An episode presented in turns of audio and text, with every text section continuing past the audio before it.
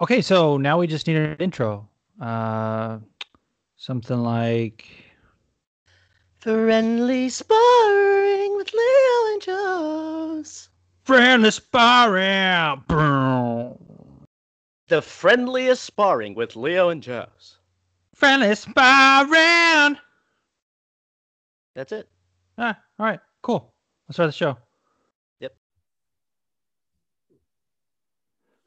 Welcome to the Friendly Sparring Podcast, the podcast where we go through the discography of Rick Astley and rate it from best to very best. I'm your host, uh, Juice, and I'm joined by my brilliant co-host, Leo. What's up, baby?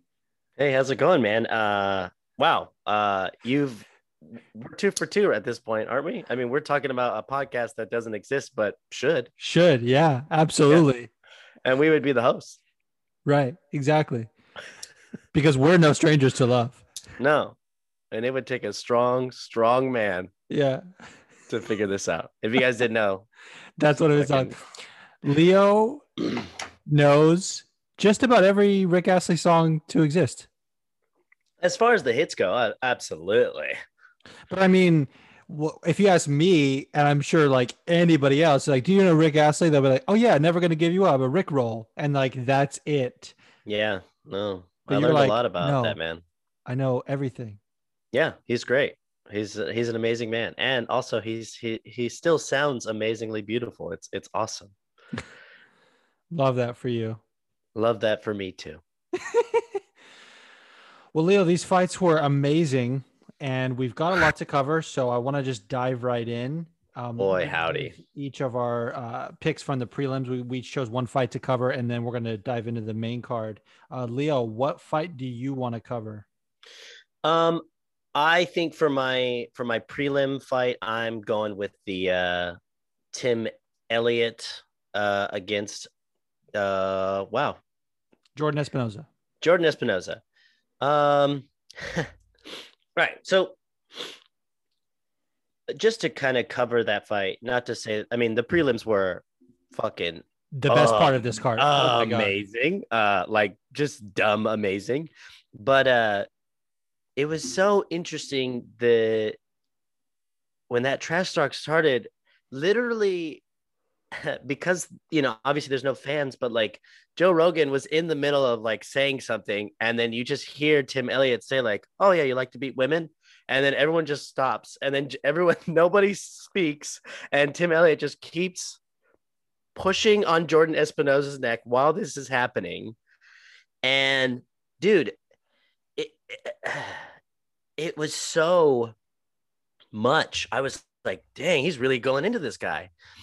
And then the interesting part about that is the trash talk was crazy. But guys, I don't know if you noticed this, but if you go a little bit further into the fight, when Tim Elliott is bleeding out of his head, Tim Elliott pushes down on his head so more blood will come out onto Jordan Espinoza's mouth.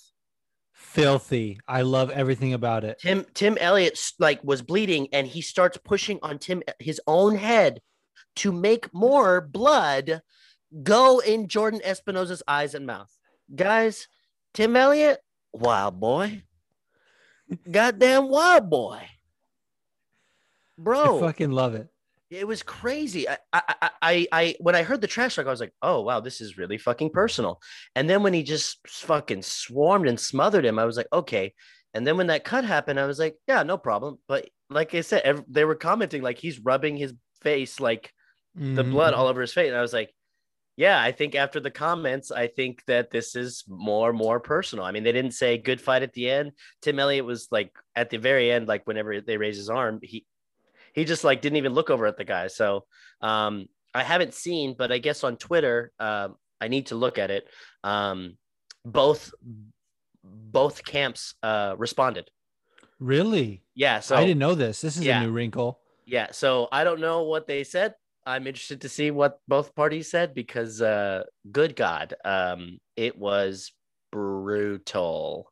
Um what a brutal and and you know like to take the fights uh or sorry, to take the the the politics out of it. Um I mean Tim Elliott was just just dominating. I mean, he just my couldn't God. stop dominating him. I, like I said, it just after the trash talk, if you go back and watch the fight, knowing that that's what Tim Elliott had in his head, it makes it that it, much more intense. It, it makes it, it, and it's and it's per it's like fucking personalized. Like he is not beating up another fighter. He is beating up someone he dislikes. For sure. No, I mean Tim Elliott has a daughter and he very much is like proud of her, proud of being a father, brings her to the gym a lot. Um, you know, his girlfriend, uh, fellow UFC fighter Gina Mazany is like a part of her life and was in her was in his corner, by the way, which you saw. And oh, you could just tell. And it was so funny. Like, I didn't even know this about Jordan Espinoza. And before the fight started, Mixta had sent a screenshot of the Wikipedia to his uh to, to our group chat and was like, Hey man, is this true? And I was like, nah, like somebody's trolling. And then this motherfucker Tim Elliott is like, Oh yeah, you like to be women? And Jordan Espinoza decides to just show his ass. Decides to just say, you don't know the full story. In the middle in the middle of getting beat on. Like bro that in a sense is exposing yourself that obviously something happened. Well you don't know the full story. Bro he could have just been like rumors. Yeah. Fake news. Don't believe everything you read. Uh, and then he's like getting dominated. Yeah. Uh, but fucking uh, dude that was just absolutely brutal but but besides that take that out of it incredible performance. Oh yeah, but just Tim like, Elliott, Tim Elliott was probably my fight of the night, if I'm being honest. So just it was just so nasty. I mean, the whole thing, like I said, it with the personalization of it. I mean, guys, who fucking pushes their own head to make sure more blood squirts out onto their opponent? Nobody. Dude, when you were d- describing it, it reminded me of those um fucking things you used to get at like 7-Eleven. I think they were called like quenchables or whatever. Like it was a uh like a drink but it had like a little fucking like Johnny Bravo or the Hulk on it. Do you know what I'm talking about? No, you don't. but they, they, were like on the bottle. It was like a little figurine, and they had the spout coming out of their head. Oh yeah, yep, yeah. Tim Elliott is a is a quenchable, and he quenched uh, all over Jordan Espinoza. I'm gonna I'm gonna look it up uh, while while we're talking. Well, speaking speaking of which, um, also just to kind of comment on the whole entire card what a what a what a very strange night of wtf moments I, and i mean that seriously I, I mean that like as wholeheartedly the prelims were amazing but like um which i feel bad because i wasn't i i caught the um uh I caught the end of the Sean Brady. So anyway, like just going forward, but um, man, like there were so many what the fuck moments in this card. I mean, I think more than any card I've seen ever. Uh, yeah, there was just a lot of like Tim Elliott's trash talk was where it started for me. I was like, oh, this is weird. Like I my my, I, while I was sitting on my phone, I was like, no, no, no, no, this is strange. like what's what's happening? Like why is he? Tra-? And then I was like, oh, this got really personal, and that happened. And then I mean, we're gonna talk about later, but I just mean like yeah. every uh Dom's call out, um the knee, uh, all all of it. I was just like everything. Everyone was just like, everyone's just like, huh? Like uh, there was so many times uh, tonight. I was like, what? Oh. What? Like, can that happen? Like, can all of this happen? Like, Dom just called out monster. I'm so confused. and dude, my anxiety was like through the roof last night because my fucking stream Oh, bro. Was, uh, you mean you're you mean you're t- the one you paid for the cool? Yeah. Oh yeah. Yeah, it was. Uh, it was lagging all night, and I was it was I was kind of behind. And you would text me. You you were like, bro, bro, bro, and I'm like, what is he fucking talking about? Like I was just I didn't know. And then and then like I was behind for like people on Twitter as well. I eventually got caught up, and it was just fucking, dude amazing night of fights. Let's bookmark that for now. As I'm sure we're going to talk about Tim Elliott later. I want to talk about my prelim very quickly. And we'll, t- we'll go into the main card. Yep. So I was excited for uh, Amanda Lemos versus Livinha Renata Souza, and mostly because I mean I've seen them both fight. They both come to to scrap, and I want to say it was Friday. Uh, Jessica from Twitter, Jessica Napik. I always feel like I don't pronounce her name right.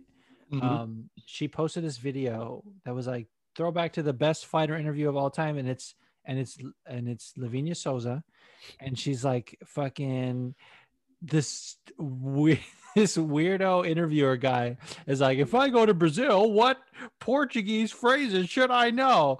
And she just starts rattling off like 10 different phrases in portuguese or, or words or, or just whatever and not really explaining what they mean. She's like oh yeah. Oh obrigado and just it starts saying these things. And then and she says i forget what it is. I should probably have remembered but she goes I mean, big butt. Everyone like big butt.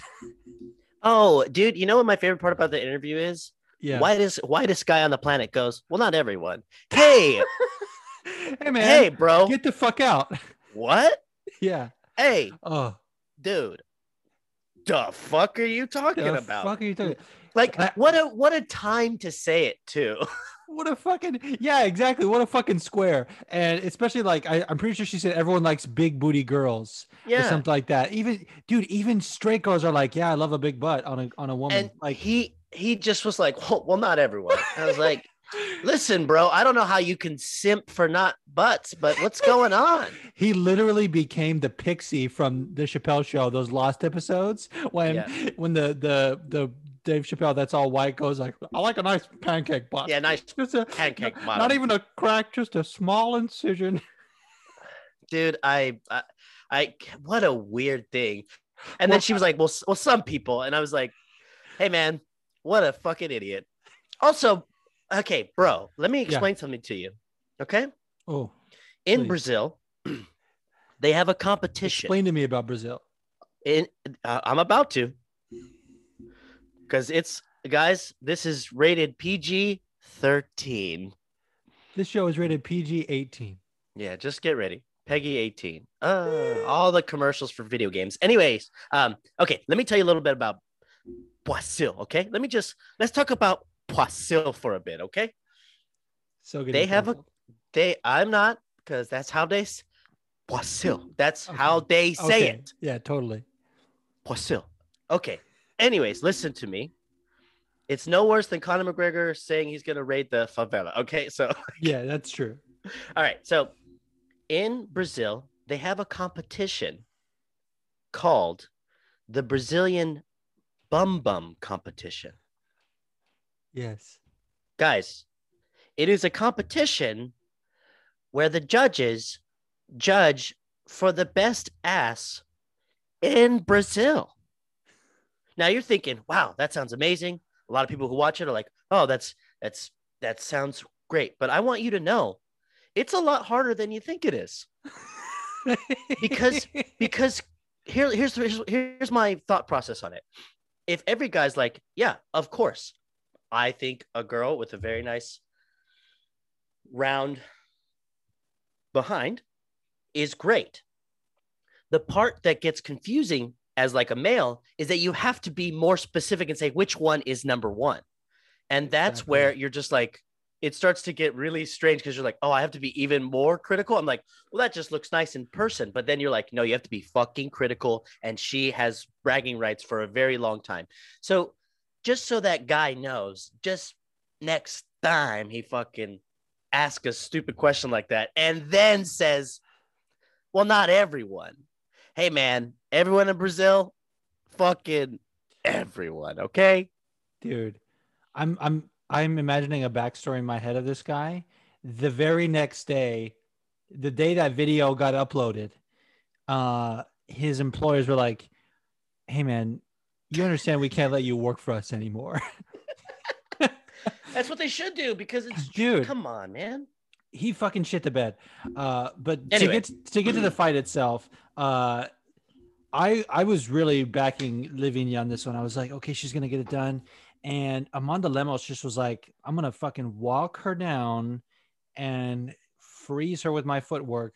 Got a TKO 339 of round one. Some people were saying it was an early stoppage. Uh, Heard that. I I'm mixed. I mean, personally, I thought it was fine. Cause cause it when when when Amanda Lemos hit her with that shot, it it, it dropped her, and it, it wasn't just like a flash knockdown. Like she was out for a couple seconds, and she landed a couple follow up shots. I mean, when when you haven't been knocked out a ton, sometimes you pop right back up, and eh, you kind of like protest the stoppage, like Whoa, what's going on? Yep. Um, but I I thought it was fine either way, dude. Uh, welcome to the top 15 Amanda Lemos. That was an amazing performance. And I Uh, think- yeah, uh, you know, I, I we're gonna touch on that subject of the of the early stoppage of it. Um, uh, you know, the example that I know, I know a lot of people um are curious about the early stoppages um for for women versus men, and I will say that uh, Chris Tognoni, uh, I think two weeks ago or, or one week ago, um, on the same card was the the the guy who uh, who I was really pissed off Sergey Spivak and Jared Vanderaa when his Yeah. forehead got on that on that same card. Uh, there was a women's fight that also that I felt that he was coach uh, he was uh, refing that I felt like he actually did an early stoppage for the girls. really. So that was The- so the now that people was like yeah so now that this kind of is coming up about the women's um fights uh I, i'm i'm definitely willing to see the the examples of the of the damage um because it, yeah it might Right. be true especially with the spivak um one being so blatantly obvious and it was the same ref for both so right. I was gonna say it, could definitely it, it probably varies from ref to ref, just like each, ref has a you know propensity for for being either early or late, depending, or just weird, or like Jaron Vallel is like my thing is point deductions or whatever. He's like hard on fouls. Like they all have their own style, kind of, which is like uh kind of not necessarily a problem. I mean, I like it, but you know, you always want consistency. Uh that said, well let's uh well, the fight was nasty. well let's i mean let's quickly even talk i mean the fucking uh kai kara france i mean her Dude. Yeah. Oh I- my god. it was it was so it was strange it was very very strange and like the at the end um when what's the other guy's name Uh Rogerio Bontorin. Botarin. Uh, when when Botarin threw his mouthpiece at uh, Kara France, I was like, "Wait, why is he upset?" Because I was so confused because I think he was mad because he was coming back to strike him, but Herb Dean, it was, yeah, like I said, there were so many like, huh moments last night that Yeah. I I I I'm just like thinking about the whole card. I was like, the whole time I was like, what is happening?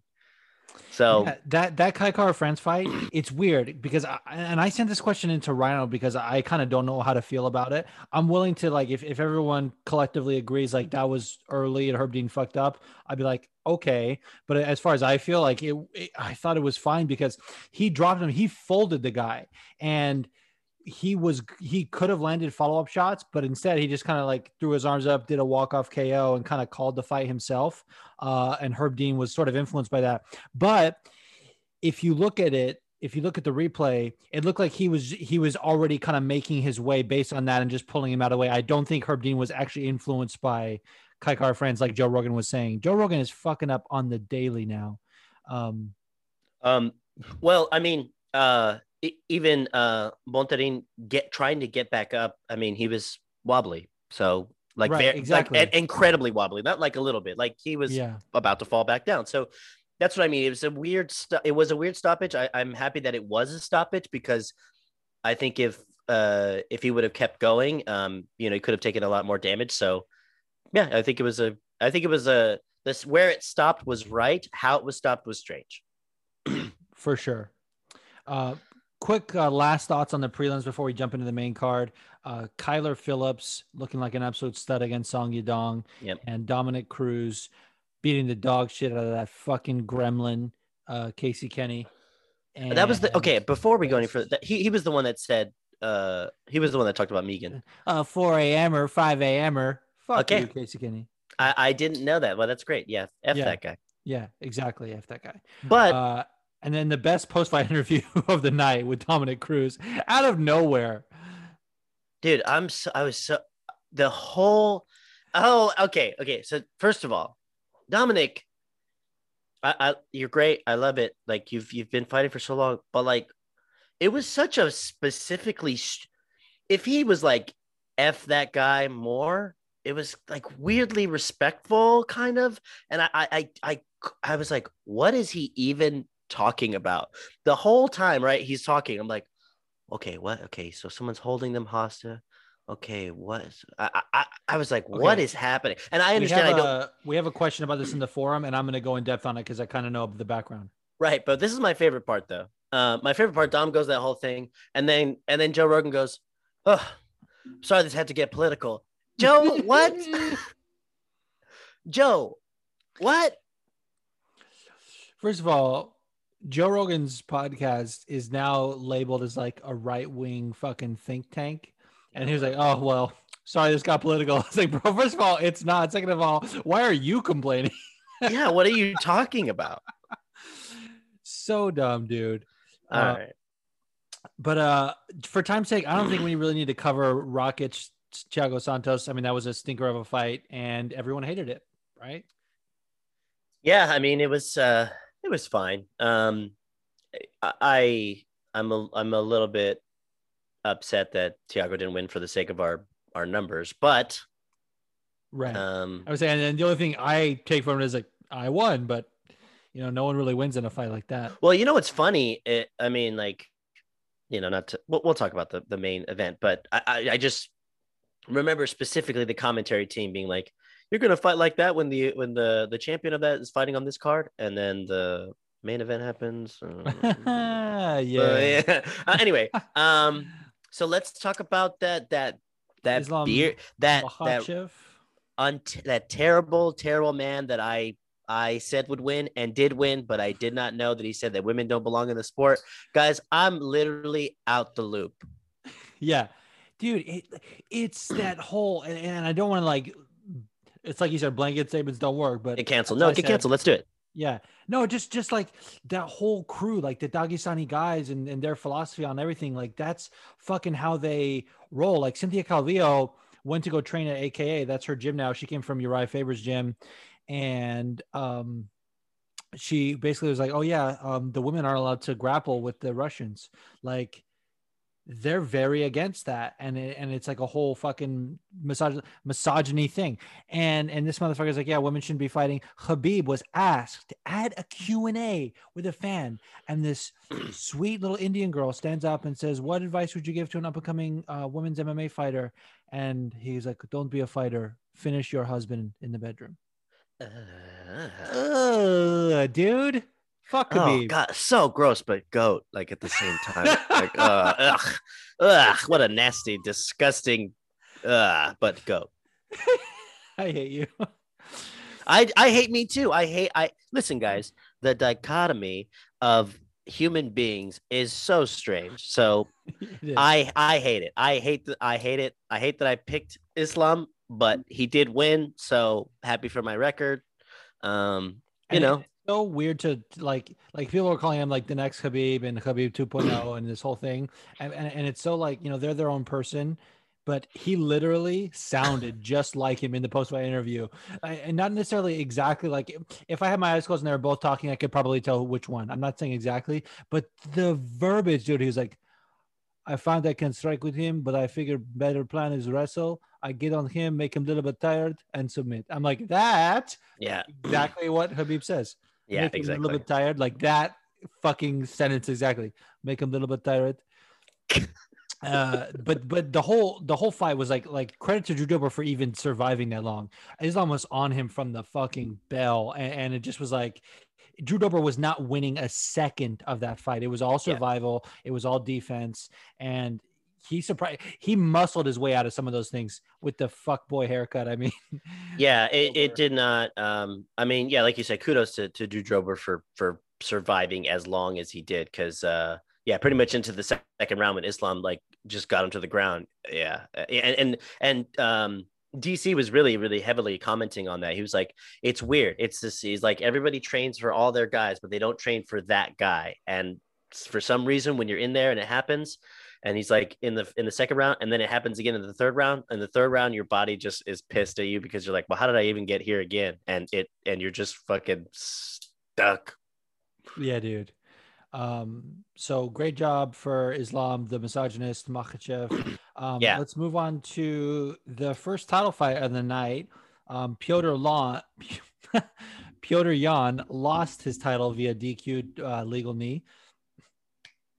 It doesn't even feel like it doesn't feel right saying this is an Aljo win. Like obviously that's the result. They said he won via DQ. He got his arm raised. They put the belt around him. Even he looked confused. He was like, "What the fuck?"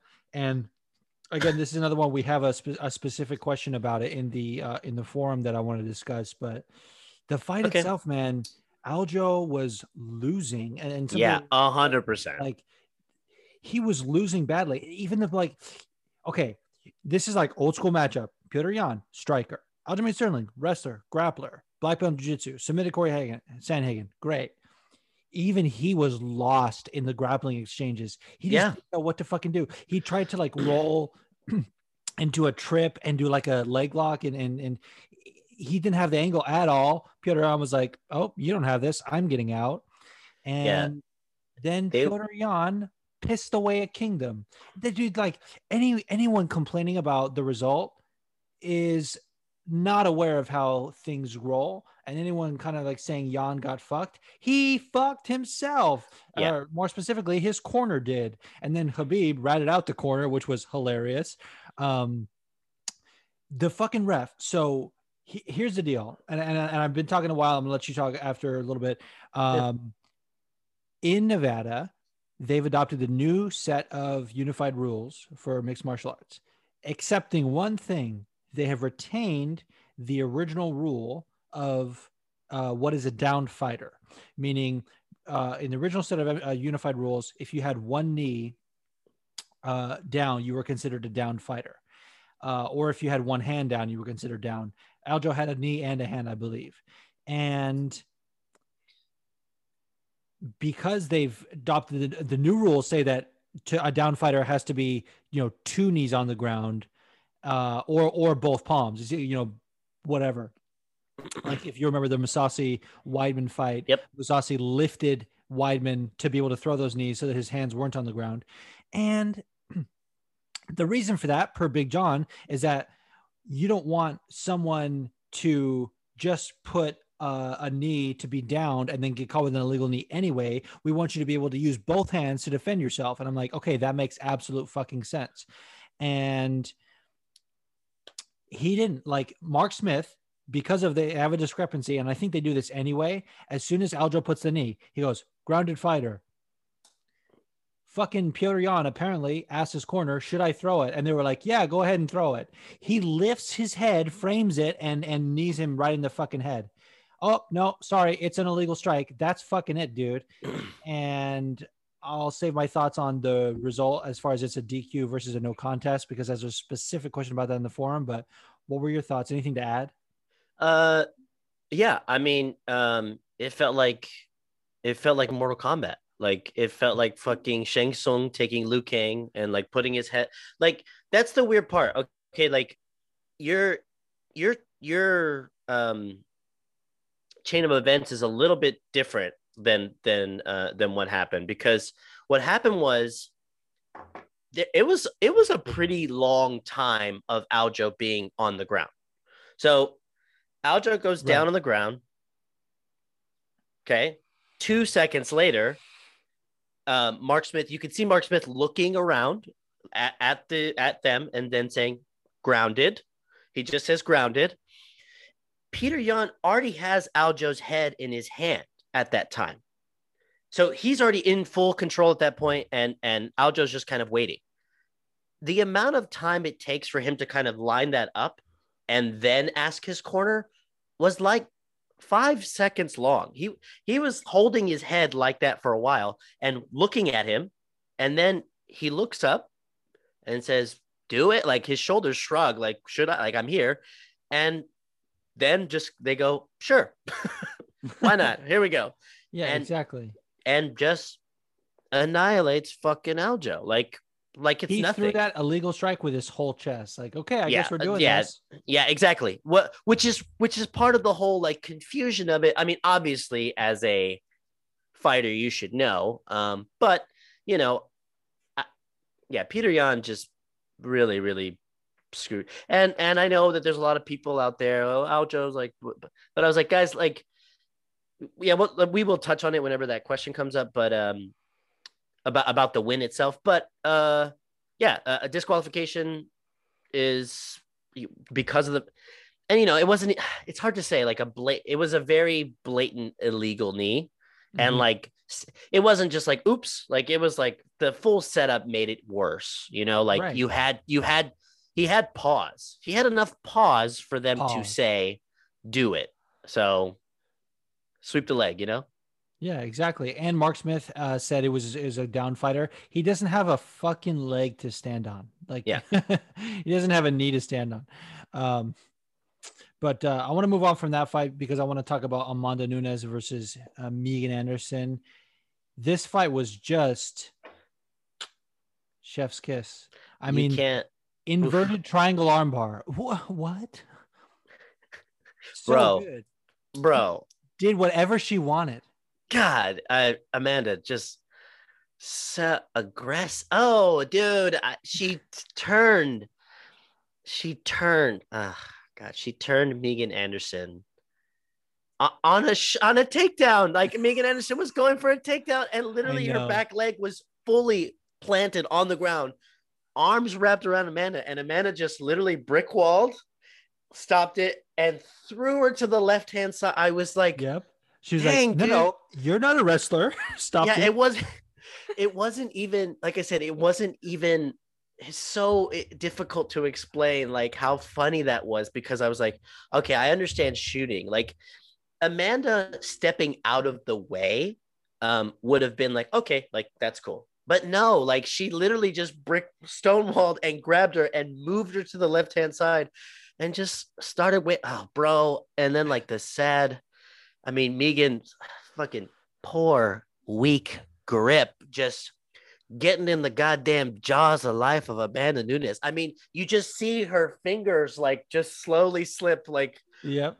Uh, it's just so sad. Like you just see her, like everyone's like, "Oh, she's going for triangle. She's going for this," and then just pulls that arm, and you can tell Megan is really trying really hard, and just Amanda's like, "No, I'm stronger than you," and just pulls her arm back, peels it back, um, gets it to her chest, and then Megan's not tapping, and she's like, eh, "All right, let me just tuck it under my elbow," and and yep, that's fucking it.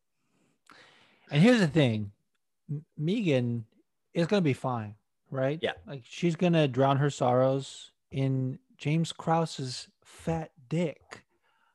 Gonna wrap that dick around her like a like a blanket. like a security. listen, everyone. Hey, listen, everyone was about fucking James Krause last night. So, Oof.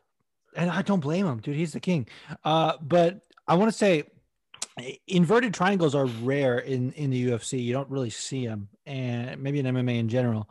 Right. And um, that that was just picture perfect setup and and the armbar it was like dude amanda's playing with house money at this moment. Like even dc had said on the broadcast when dana white popped on for some reason which was weird and he was like if i'm amanda i'm taking this dude's money. And and dana white's just like and i'll give it to her.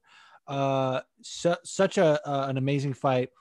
My wife even said uh before the fights started she was just like scrolling twitter. She was like people are picking Megan. what the fuck is wrong with people? Listen, I, I, I mean, like you know, you just you, to be a part of that that upset, and yeah, I, I, guess like here's the thing: anything can happen in the UFC. Uh, just right. like that's that's the you know, you just don't know if some some somehow uh, Megan's going to get incredibly lucky. No, not incredibly lucky. She just all of her skill and stuff like that can. I mean, it's it's kind of true. I don't want, I don't mean to say that. I don't know. She doesn't listen to this podcast, but she still doesn't cancel me, and I just recently followed her, so I'm waiting. But but the oh, point, I'm, yeah, the point I'm making is is that um th- that is you know I understand the possibility, but but I don't know what you could have like. Here's the thing: it certainly wasn't going to happen in a in a fucking knockout or TKO or or or or a fucking um submission. If if Megan would have won that, it would have 100% been a war. But even then, just yeah. the just the five or six punches that Amanda threw at Megan that just mollywopped her ass. Um, yeah, it just it just damn, it's just what are you gonna do? Yeah, and here's and here's the thing too is like it's like and I mean, here's what I told Kate uh, when she said that. I was like, well, the only thing that made me think Megan has a chance was that mix tweet. I was like, it's the most MMA thing for that sort of shit to happen. Like GSP Matt Serra, like these things happen. And I was like, yeah, it could. But if you look at Amanda's resume, she broke Miesha Tate's nose and choked her the fuck out.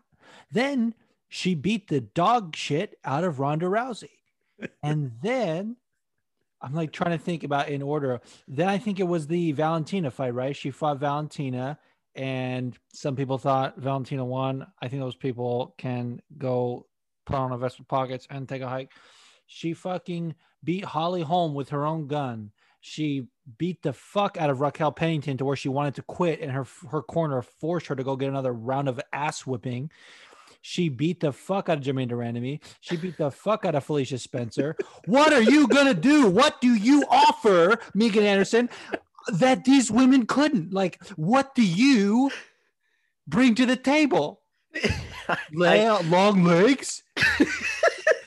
Get the fuck out of here. Those fucking long ass legs. you got the fucking you got that tattoo leg maybe Yeah, coming the up. leg sleeve.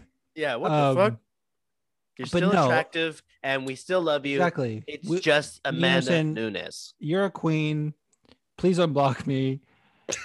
but I guess that was more directed at uh because what's she gonna do? Not take the fight? She she believes in herself, but like that was more directed at people picking Megan.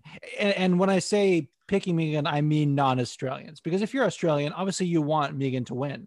That would Yeah, be fucking countryman stuff is amazing. great. Yeah, exactly. Fighting is as nationalistic as anything, and I fucking love that about it. So that's all I would say about that. But it, it's Amanda fucking Nunes. What you know what? Honestly, like having you say it, uh talking about her record, and then I talked about it like um last week as well. It I I, I don't whenever I talk about her fights, I don't say I don't say that Amanda won.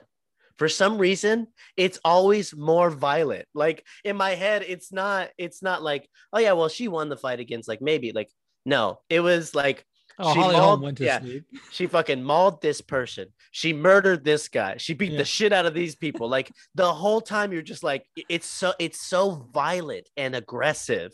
Every Yeah. time you describe anyone that she beat, it's not it's not like, yeah, well she won like maybe kind of. No, it was just everyone I mean like you said, she it's all over the place but like Germaine wanted to quit Yeah. she wanted to quit the fight like like guys it's she is she is a she is a goddess of violence there is nothing more to that than than that she is a she is a thriving happy goddess of, of violence Yeah, and uh, And the cutest her. baby in the world.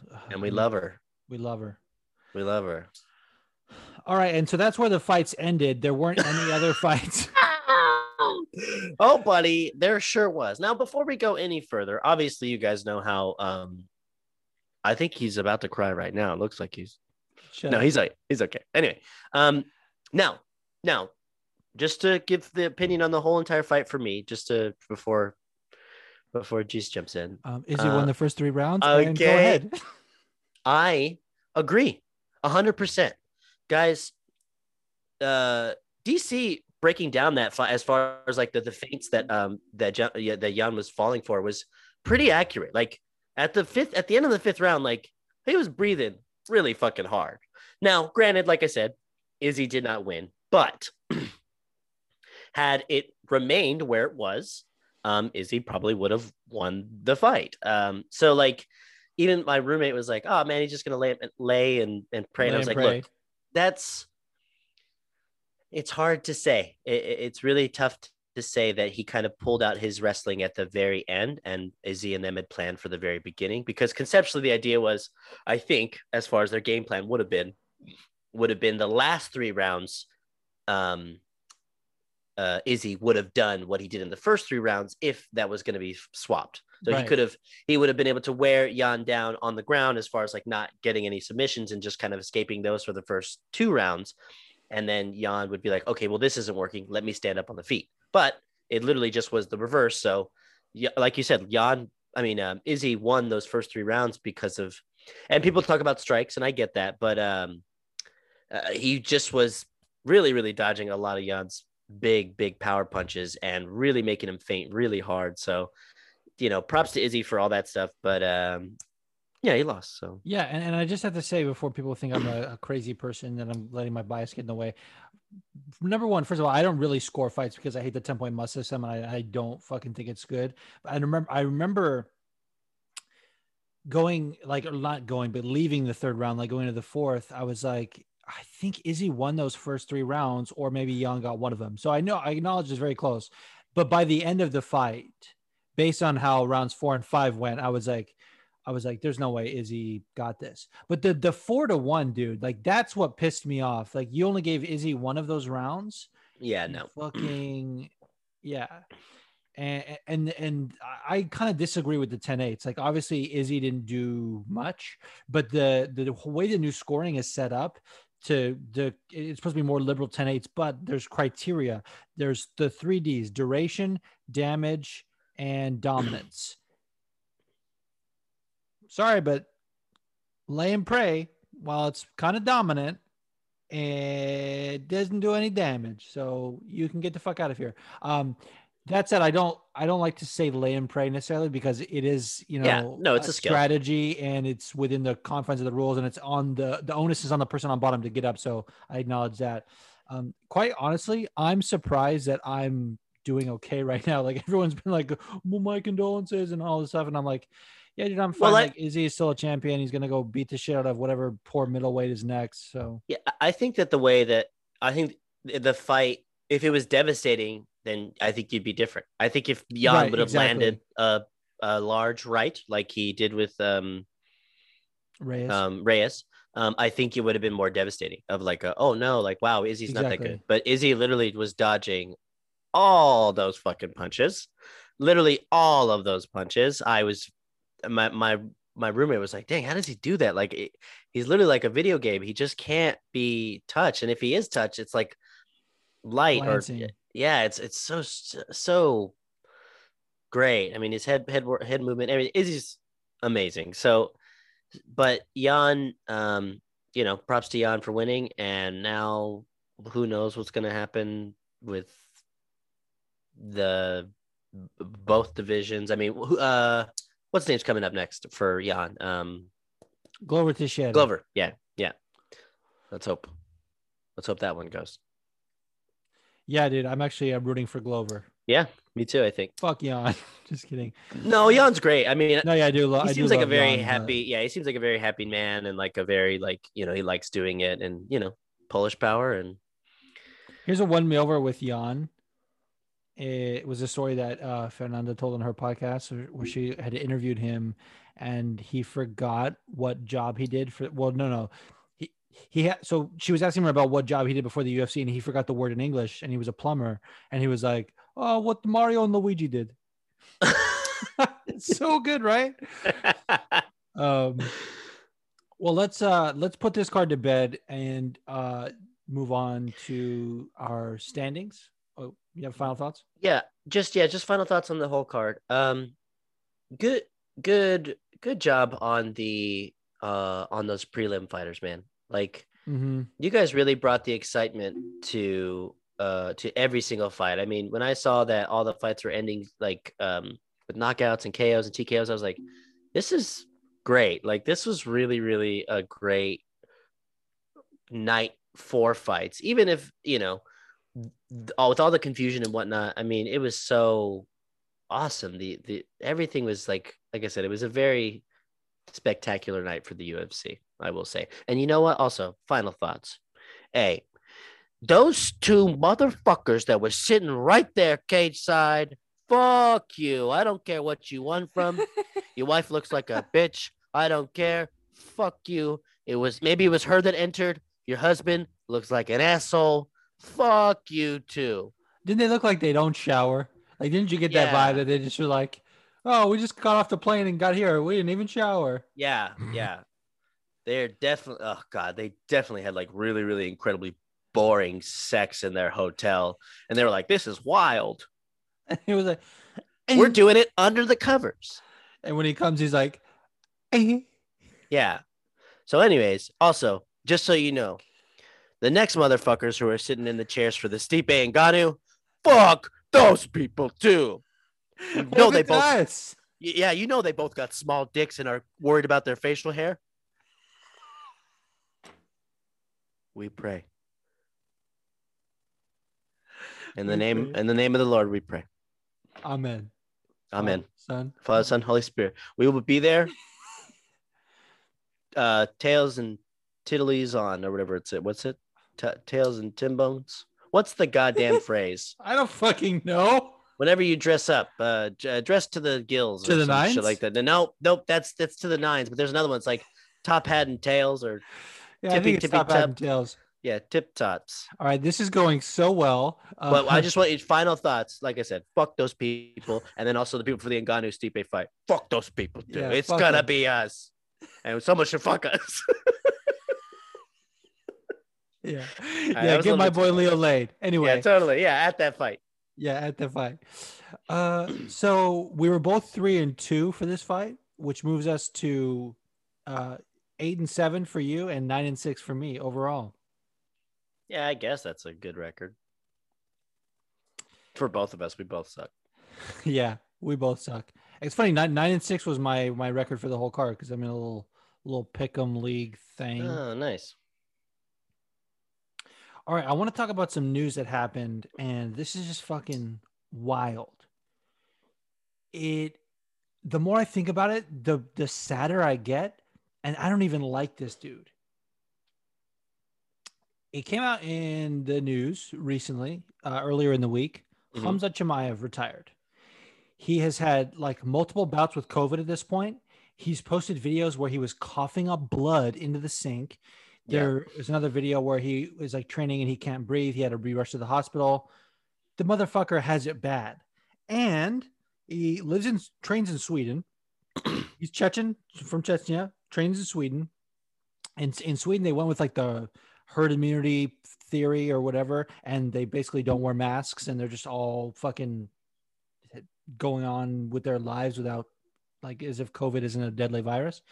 And this motherfucker had COVID really bad.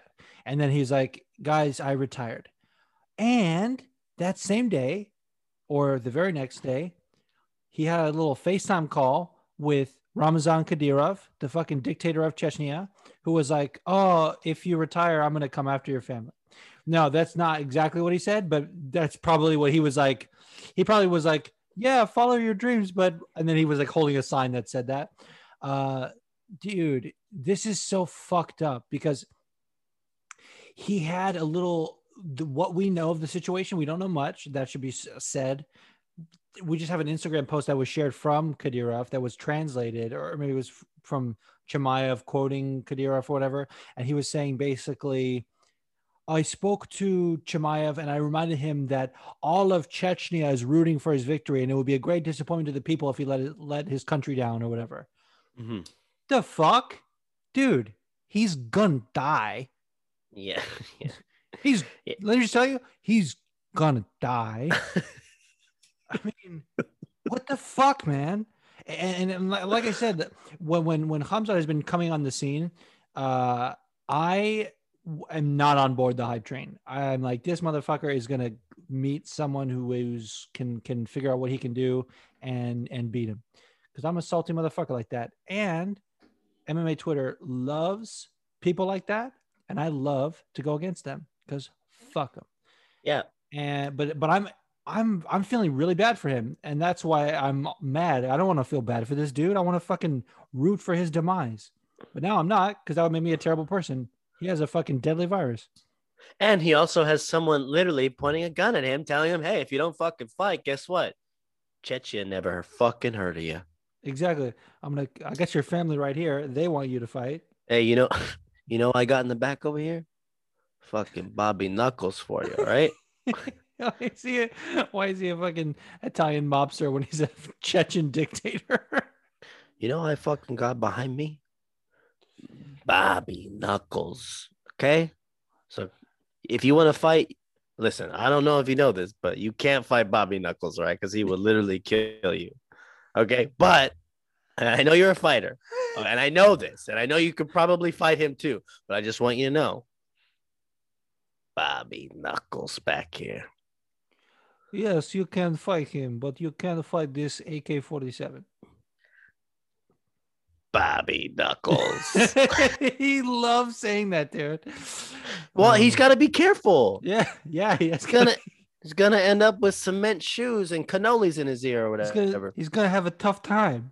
Yeah, tough, the tough time, just the toughest time in the world.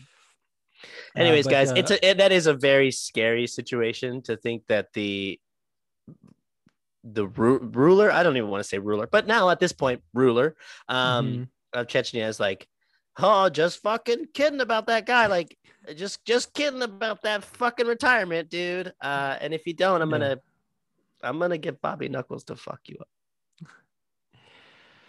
Well, those are my thoughts on that situation, and we didn't have any other news. I, I wrote down. I wanted to talk about they they announced the fight between um, Edson Barboza and Shane Shane Burgos. Yes. It was wild because last week someone was like, "What's next for Alex Caceres?" and we both threw out both those names, and now it's like they're fucking fighting.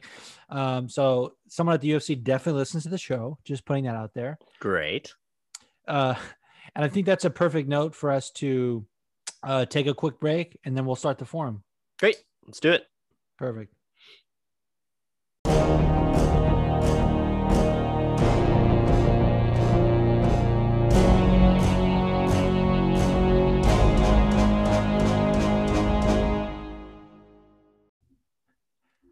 And we're back. Woo! Time to start the forum. This is where we we answer all of your questions, both uh, voice questions, Twitter questions, DM questions, literally any question. Yeah. I was gonna say All the questions. I was say literally slide in the DMs, but I was like, that's just just taking it into a weird. No, Uh, I, Deb, no, don't. We're not taking it to a weird spot. Slide in the DMs, guys. Just Okay, do it yeah. whenever you Yeah, want. Two a.m. You know what? The question you could ask us. you know, I you up- run our account. I'm aware, but I just want you to know that you guys can ask us at 2 a.m. You up, and that's fine. Yeah, I just want to let you know, I gave you the password for Anchor, but I did not give you the password for Twitter, and there's a reason for that.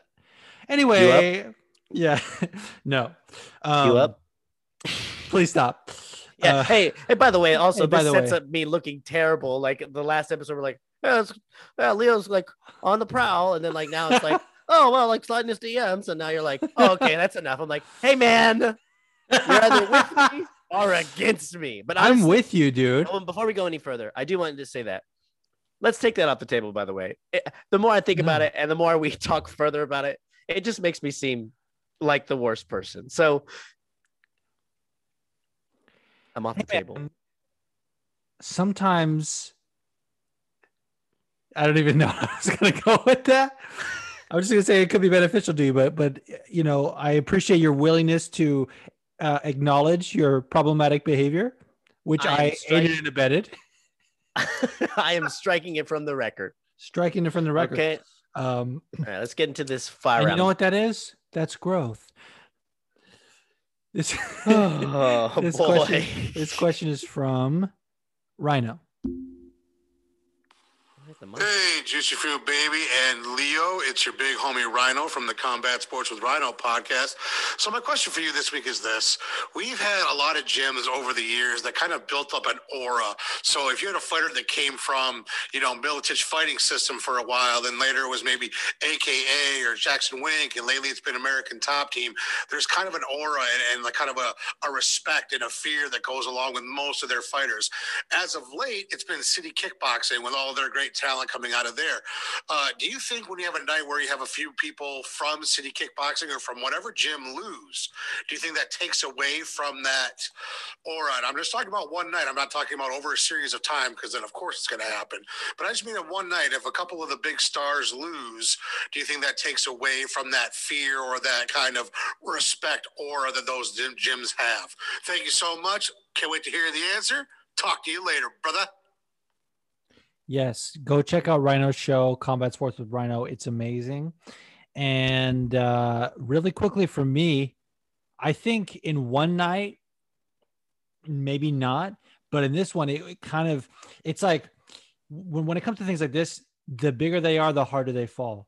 Like is is he being like his star power being so high? The fall from grace is definitely like for, for me as as a as a big fan of his, I am not even stepping a toe off the hype train as far as how I feel about it. I'm still thinking he's going to dominate in middleweight, and that's the beauty of like these kind of like you know super fights where you go up and weight and whatever. They still can kind of go back to their normal weight and dominate, but um it, it is interesting how so city kickboxing obviously is the name of the gym and it became an mma gym so they added you know they've got wrestling and grappling and jiu-jitsu but it doesn't uh change the name city kickboxing but it's definitely what they're known for like eugene bareman is an amazing striking coach and and they're just their approach to striking is so unique and when you see it like Kai Kara-France almost lost via submission like 10 times in that fight,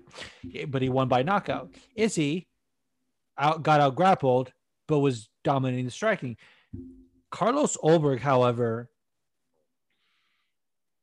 what are you doing, baby? What are you doing? he let that body yada yada hit the floor. That motherfucker was gassing out. Uh, it definitely means he can't go longer than four minutes in the bedroom. I've decided. Wow, why? Make me feel why, better about myself. Why all the hate for this guy? What's up? He's prettier than me. I mean, that's fine. And by the way, if he had won, I would have been like, "Look at this sexy motherfucker." I guess I guess just I'm just like, "You disappointed me, man. You fucking disappointed me." He gassed out, dude. He blew his load. He just threw every single strike he could at Kennedy and Nzechukwu, and Kennedy was like, you kidding me? I'm six six. I can take all of these. Yeah, you kidding me? I'll wipe all that off my face. Let's keep going. So to answer your question, Rhino, for me, it does a little bit, but I think what you're referring to is more so over time. And, and and already like American Top Team kind of still has in my mind like the most dominant gym right now. It's just City Kickboxing is like on the rise, and it's been a big story like with Volk becoming champ, Izzy, um, you know, American Top Team still have the lineage of like probably the most champs in the UFC. Um, just just in general, like Robbie Lawler was a champion while he was there. Uh, Joanna Jędrzejczyk, obviously Amanda Nunes, uh, Tyron Woodley was affiliated with American Top Team. Uh, Junior Dos Santos, I don't think he was with American Top Team when he was a champion, but he is now. Uh, there's just been a lot of fucking champions that come through those doors, and uh, City Kickboxing is so new on the scene that I don't even know how much of an aura they had to lose. But as far as specific fighters' auras, I think Izzy's aura diminished a little bit. But we have a later question about that. Uh, yeah, I think um, it's hard to say. I think like like any sort of like controversy as far as like any like uh, how do you put this? Um, you know, sexual misconduct, anything that's like can put a stain on a on a. I know it's going a different direction. Oh, on a gym is like I don't mean like fear of that gym. I just mean like that's really the only way that you could. Because I, I, don't know, like it, it's just like anything else. It's like it's actually it really just depends on how each fighter handles their loss. And at this point, uh, both Ulberg and Izzy handled their losses very well. So that's also like another like if both of them were just like pissed and throwing stuff like b- both of them did that, I think that would have diminished um the I agree the actually star power of that gym um, more so than anything. I think it just has to do with the attitude of like a winner's attitude of getting back in there and kind of getting back on your bike and riding. And Izzy is certainly doing that. Uh, Ulberg, you know, can only do it for about four minutes, but you know, we can't fault him for that. Um, but no, I just mean, th- I think that's really the only like that shine, and, and like, and also specifically for that country, it's the best gym in that country, right? Hands down. As Regardless, far as in the U, yeah, yeah as far right. as in the UFC, like that's to be kind of determined later on with time. But as of right now, people are there's still a very very long wait list to get into that gym to train with um, uh, Eugene Bareman. Totally. Uh, well, thank you for your question, right now I want to now pivot to the homie D. Crons. He's got a great question for the podcast. Hey, hey, Juicius Maximus, what's up? Leo, what's up?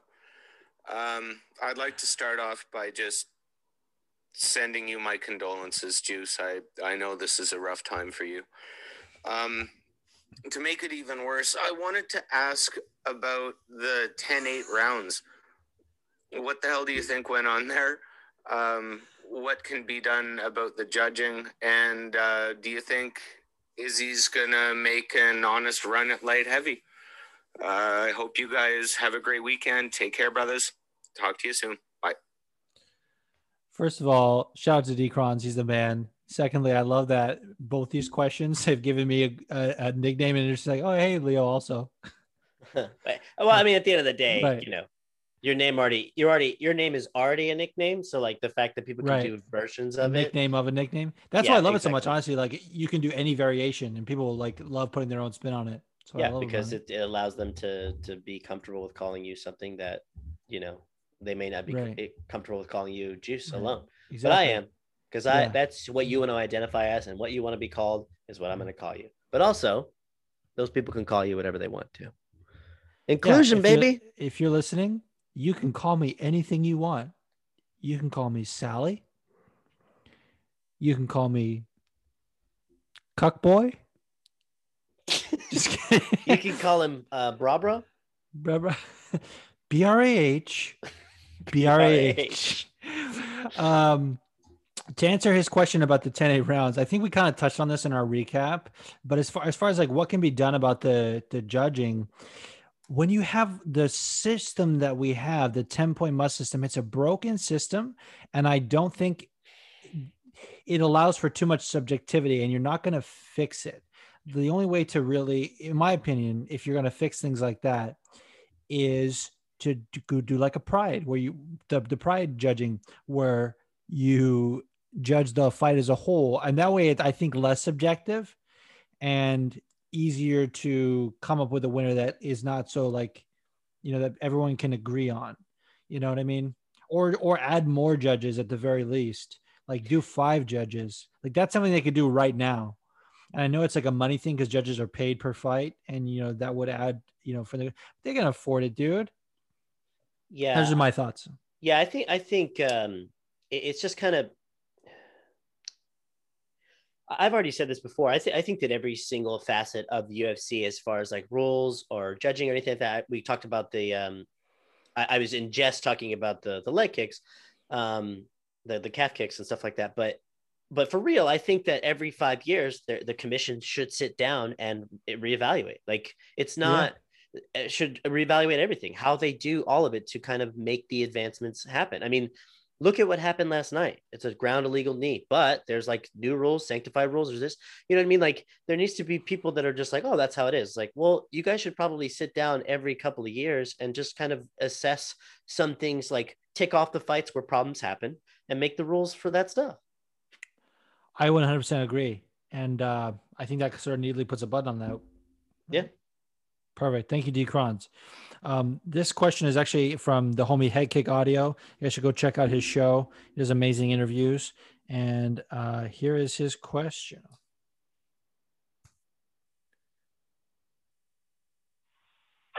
What's up, Juice? Leo? Julio, Julio, Jusio. How are you guys going? Whatever you guys are going with. All right. So, UFC 259. Uh, couple champs retain. And, of course, uh, Piotr lands that illegal blow and uh, gives his belt to Sterling. I'm sure you guys have probably talked about it on the show, but you know,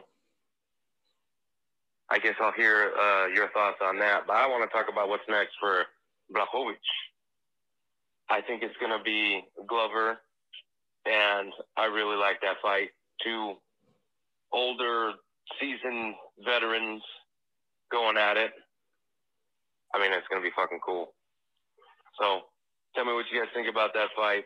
And Amanda Nunes baby's fucking so cute. All right, I'm gonna go. See ya.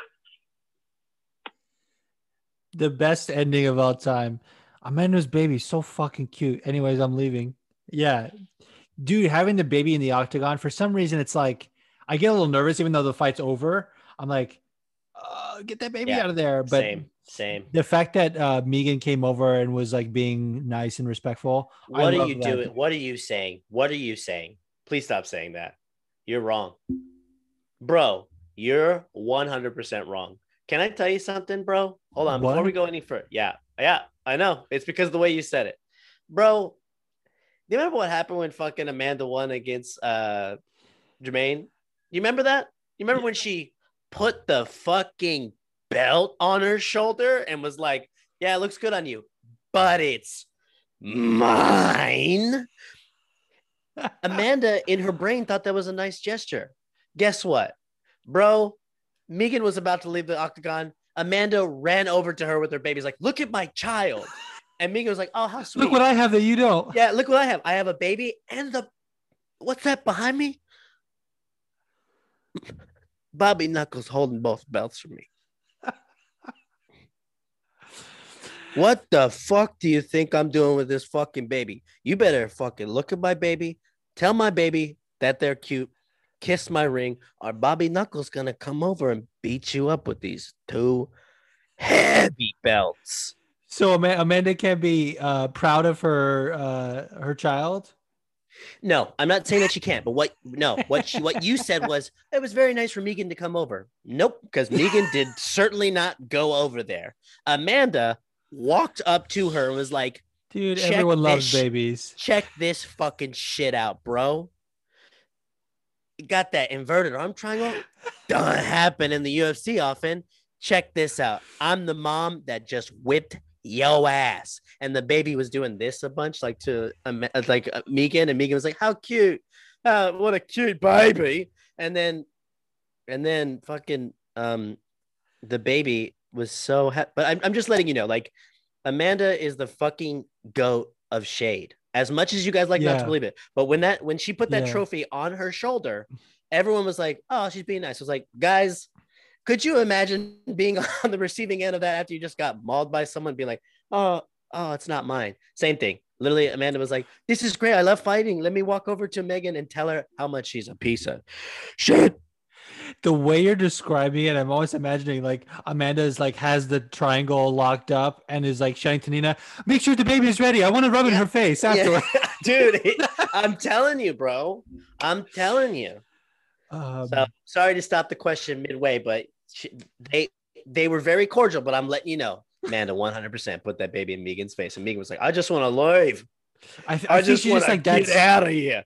she just has like a a, a habit of celebrating like when she when she beats cyborg Yeah. um who by the way i forgot to mention in her resume earlier which was nasty Yeah, she like so- took the be- belts and was like Ran- zooming around ran the whole- octagon yeah, mhm. like a fucking little kid i love it um to, to answer head kick's question about Jan, it, it absolutely has to be Glover. And then they know that like Glover was campaigning at like no one at light heavyweight is like, hey, let me fight Glover if he's not gonna get the title shot. Like he was 100 percent waiting for the outcome of this fight, and that's it. That's it. So Yeah. Um, thank you for that amazing question, Hekick. This is uh, this is Leo. This might be your favorite question. Let me I just can't play it right now. This is from the homie Mixed a Man. Juice, it's the homie mixed a man. I want to know, should that no good, very bad, evil dipshit, motherfucking crap bag, Piotr Yan, get an immediate rematch? Or should that cheating, lying, no good, very bad motherfucker have to fight again because he cheated? Because he cheated. Should he have to fight again to get that belt? Because if Peter Yan was losing that fight and he cheated, you say, well, he cheated because he was losing that fight and he cheated, so he should pay repercussions for cheating. But because he was winning that fight, we act like he didn't cheat. He cheated. So I know you're logical and I know you're reasonable, so I know you're going to wholeheartedly agree with me in everything that I say. But I want to know your opinion.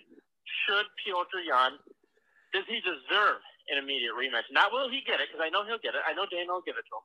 But should he be getting it? Or should the division move on for one fight without him while he has to fight to get back into a title shot? Get at me. Dude, I love Mick. Such like an elitist thing to say. Here's my opinion, but also it's fact. yeah, Uh, you know what's funny? Like I didn't actually even think about it until he point blank phrased it that way. Whenever there's like a, I don't want to call it fugazi because, like he said, blatantly that was cheating. That was a blatant illegal strike, and the rules state that like That's a that's a DQ basically. But whenever there's a situation like that where the guy that was losing ends up with the belt, it always feels like without even questioning, like you run it back. Like that was just like a weird situation. We need to see it again. But if you look at it that way, I would not mind Peter Yan having to move to the back of the line. Not literally the back of the line, but like maybe get, win one more fight or one or two more fights before he gets another shot. But the way it's set up, Aljamain Sterling is a champion. He's a competitor. He's not going to feel like he actually won the belt. Uh, the guy waiting in the wings is Corey Sandhagen, who he smoked in like a minute.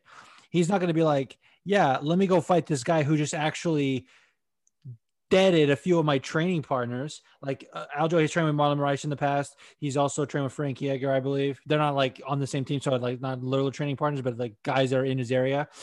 Uh, fucking Corey Sandhagen just killed those dudes. He's not going to say, "Yeah, let me go fight this guy that I already beat because he's now really dangerous." Let let let me be. Actually, he's caught between a rock and a hard place because he was uh, losing that fight. I don't know, man. It, it, it's a hard situation. Um, as as a as a guy who used to be an Aljo fan till he turned out to be a fucking brainwashed uh, anti-masker, um, it's hard. It's really hard and uh, mix uh, vendetta against Russia is just I love it. Uh, so what do you what do you think, Lil? Because I can't even answer this.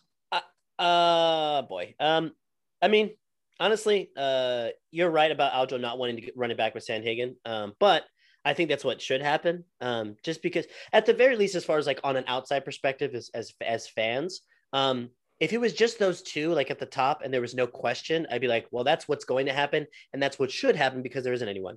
But Corey Sandhagen having the two amazing fights that he had recently, um, just looking spectacular. And granted, you you could say you know they're they ended quick and and all that stuff, but I think he's earned himself another slot in there. And then with the way that this all went down, Mm-hmm. I think that that would be okay. I don't know if Aljo would be calling for it. Um, I, I don't think he's going to be calling Mhm. for it, but um, I, I think Aljo.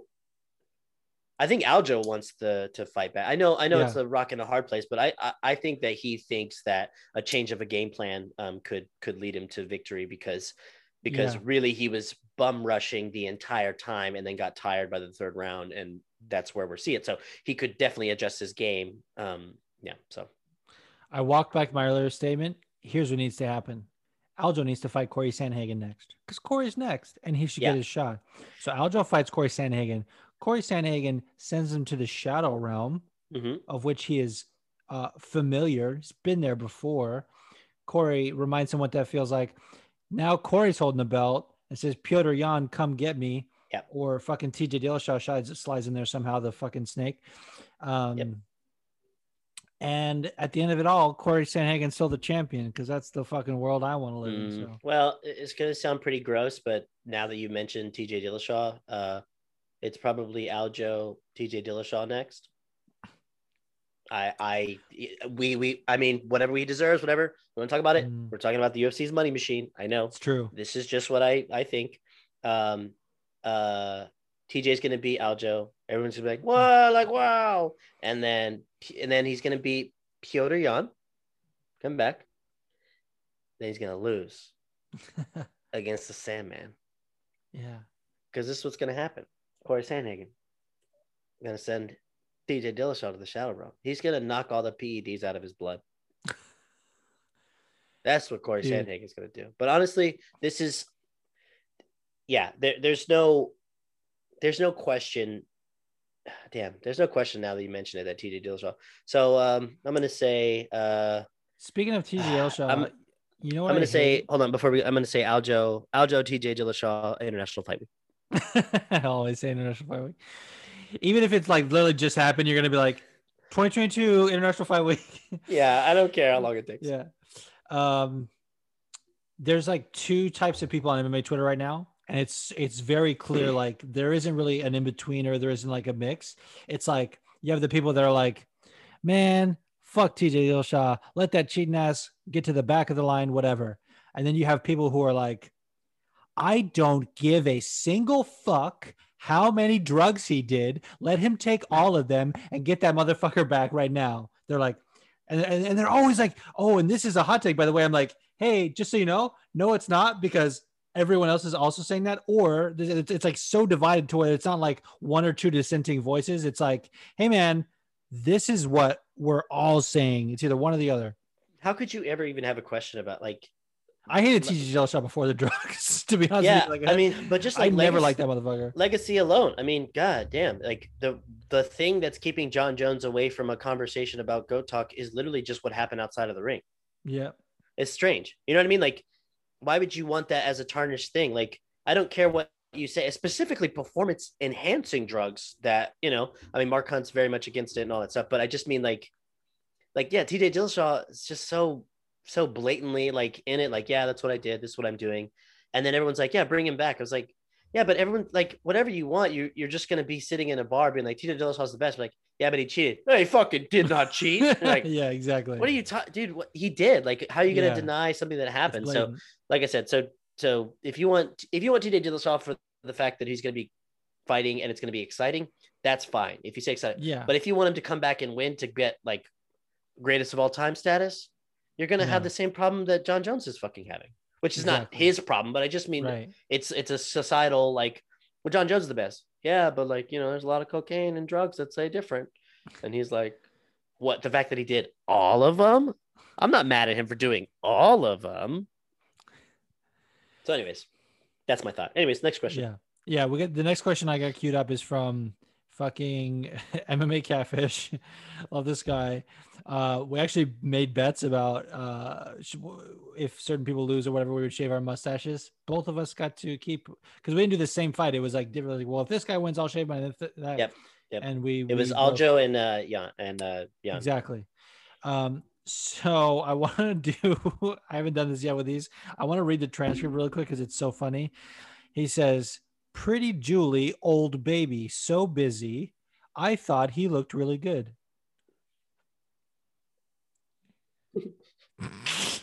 just, just let that land for a second. all right Here's the question. Hey, Julie, old baby. So, uh, Izzy, I thought he looked really good. But unfortunately, in the end, he looked like a kickboxer who didn't have the ground skills to compete with a much heavier person. I realize stature-wise they're about the same, but clearly Yan was a lot heavier. Um, but props to him. Good fight by both gentlemen. And in the end, I think there really was no loser. Uh, Nunes and Megan, well, duh, Megan. Can we please stop talking about her now? Ugh, I'm rolling my eyes in case you can't tell. Panther and Aljo. Um, I mean, it was definitely intentional, but I don't think it was intentional to cheat. I think he was whether confused in the moment, confused from his corner or whatever. He really did seem to not understand in the moment afterwards that it was not legal. But my question for you through all of this is actually about knees to down opponents and shit should be legal. If I can kick someone's head the fuck off their shoulders while they're standing, I should be able to knee them on the ground. What are your thoughts? Same with the 12 to 6 elbow. I think we already have discussed that in the past where you have that that should be legal. I definitely think that should be legal. Uh, so, yeah, that is my question for you. Uh, look forward to hearing the answer. As always, FMP. Yeah, FMP indeed. And really quickly, my thoughts on on on the the grounded knee rule. And again, as I've said in the past, he fucked up. It's a it's a rule that exists. Yan cheated. But if I were writing the rules, I would say that's not a rule. You know what I mean? So the the reason for that is because if you make it legal, it is much easier to defend. There, there with with the rules that because first of all, the, the the grounded fighter thing is it changes state to state, which isn't really an issue now because of COVID. They're all taking place either in Las Vegas or Fight Island, but it, it's still kind of like you know you're unsure about it, and if if you make it legal, it makes it easier to defend because when when when the the way it's set up now, there are positions your a fighter is in, like Aljo, for example, last night. He's in that position. Mark Smith says, grounded fighter. He's thinking, I'm safe here. He's like, okay, I'm in a place I can't get kneed in the head. And then he gets kneed in the head from an illegal strike. So that's that's exactly my thoughts. Point blank, yes. Legalize grounded knees. Legalize all knees. Yeah, I, I guess. I mean, it's it's tough to say. I mean, I think I think you made a really good point though just now to kind of that kind of convinced me. Otherwise, of like that Aljo was on his knee at that point, saying, "Okay, I'm safe here from a knee." Um, obviously, not all striking, just just the mm-hmm. not kneeing a down fighter. Um, I mean, I, I, it just comes back to my point of every five years examine the rules and regulations and what what is what. Um, you know, so uh, yeah, I think. I mean, you know, they also have the, you know, when uh, the fight one fighter's on the ground, one fighter standing up. Uh, as far as like, you know, the pause in the action would be like, okay, let that person stand up. You know, so that's another thing that could be examined as well. Like I said, there's a lot of different weird rules that that just make people uh, they need to be examined. That's that's just what exactly. Yeah, it, it, I was gonna say it all goes back to what you said, which was which is an amazing thing, probably the best take you've ever had on the show uh, which is every five years meet and re-examine the rules. Yeah, because shit changes. Oh yeah, heavily. So the next question we have is from the homie AP Brox. Love this girl. She is such a great supporter of the show and is just hilarious on the timeline. Um, she said the UFC should do a better job at finding female contenders. Who do we have to blow to get some real competition for Amanda Nunes? Wow there's two ways to answer that question. There's there's a way to uh, answer that literally, and there's a way to understand the metaphor and answer it figuratively. So right. I'm going to do both. Oh, great. The answer is Dana White. Yeah. That's who you got to blow. Um, or or uh, more specifically, probably Sean Shelby and um, what's the other gentleman's name? Mick Maynard the matchmakers who kind of seek out talent as well. But uh, that, uh, as far as who's doing the blowing, that is up to that person, and I'm not going to force anything on anybody. but no, in, in all seriousness, and this is a great question, they just never invested in the 145 pound division like they did with the other divisions. Like 135. Okay, they made it because of Ronda, and they said let's build a division around her. But the talent was there, and they they signed like the top women's talent in the world at that point, and they've continued to to do so. 115. They just bought all the contracts uh, from Invicta, but then they continued to sign other strawweights.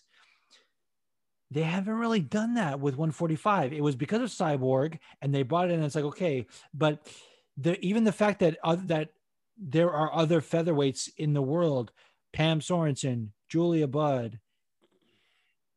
I mean, it, it, to be honest with you, it isn't a lot. And and someone was saying like, oh, they need to do a women's 145 TUF. Guess what, man? They already did. And here's why TUF doesn't work for building divisions is because besides heavyweight, everyone goes up a weight class at TUF. Not everyone, but almost everyone, because they have a period of like what like six weeks depending on the season. Sometimes they their shooting schedule is different. They have to fight you know if you win your fights like three times in that in that time frame. And depending on when like you could be the last fight of the first round and then the first fight of the second round. So you could be fighting within a week and having to cut you know back to back like that, it's strenuous on your body. So people go sometimes up two weight classes, dude. There was a gentleman that was brought on to fight Tim Elliott on short notice, and he was training to be in the um, undefeated season of the Ultimate Fighter. Uh, when actually Kyler Phillips was on there, Bryce Mitchell was on there that season when DC and Stipe were the coaches. This gentleman was a 125 pound fighter. He's like Pietro. He's like an Italian, but he grew up in Manchester. He's like sounds like he's from Manchester. Uh, was gonna fight fucking at featherweight and he's a flyweight. He went was going to go up two weight classes, and that's why he missed weight because he was trying to bulk up for that season. They signed a bunch of of 135ers in that TUF house, and like, okay, you're featherweights now, and they all are fucking back at 135. Pannie Kianzad, Macy Chasson, uh, Katarina Lehner, uh, the the Lethwei uh, girl, they're all at fucking 135. So that doesn't work. What they need to be doing is they need to be signing women's featherweights that exists in the world. You have Invicta, you have obviously Bellator, they're going to make a move to keep their champions and things like that. You can't just like poach for other organizations. Invicta, unfortunately, you can poach from there. Um, but Bellator is like, no, we're locked in. We're not going to compete. Rizin, you know, they have fucking One. PFL one exactly. The talent exists, and, and they don't do enough of a job of a uh, signing talent and b promoting the talent they have. I've said it numerous times on the show. They need to do an all women's card one day to show how much these ladies fucking deliver. Yep. dude. Like. It just it is what it is. I don't know if you have anything to add, but I thought it was a great question that deserves like a lot of No, I, I I agree. I think that you know, like they're saying, everyone's like, "Oh, that's a problem," and I was like, "Yeah, I mean, we can we can make it uh, less of a problem. We just gotta like get more people in there." And then like, I mean, granted, there's already a pretty good amount, but you know, it's it's it's slowly growing over time. It's just like trying to make that growth happen a little bit at a more accelerated rate. And I think that it should because there are, you know, like you said, the talent is out there. It's everywhere. So just like, you know, Dana, look harder. One hundred percent. All right, so that's it for uh, DM questions. Now let's jump into the Twitter forum. We got some amazing questions. The first one I want to read is from, uh, well, it was suggested by the homie Kim Close at Kim Close underscore four, and but it was a tweet that uh, he tagged me in on the timeline from from Tiny MMA. Um, shout out to to her. I think her name is Kylie. It's just it just now says K, but I think it's Kylie. Um, she says, "What was the difference between the Dustin versus Eddie illegal knee and the Yan versus Aljo illegal knee? Why was the Yan one not a no contest?" There's there's a couple of things to unpack here. F- First of all, I remember very not very vividly, but pretty vividly, there was a lot of protesting at that decision because it's up to the ref and.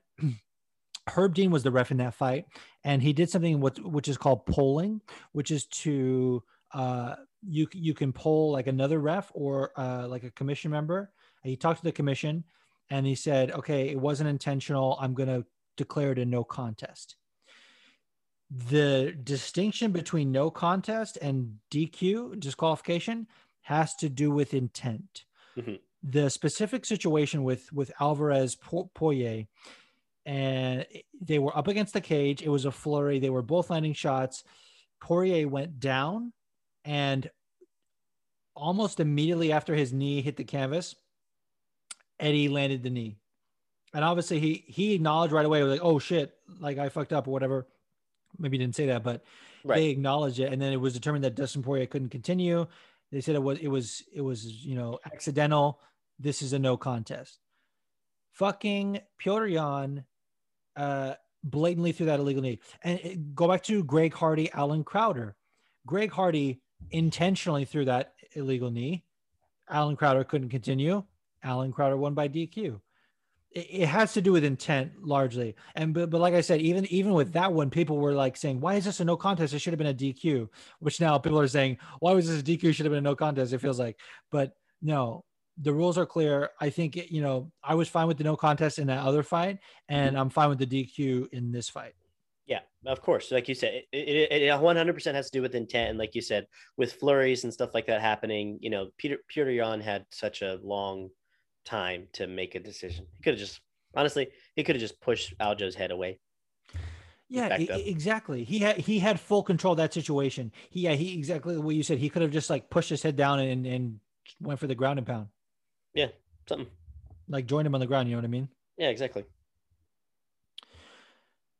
This next question is from my girl, Sandy at Sandy Pants MMA.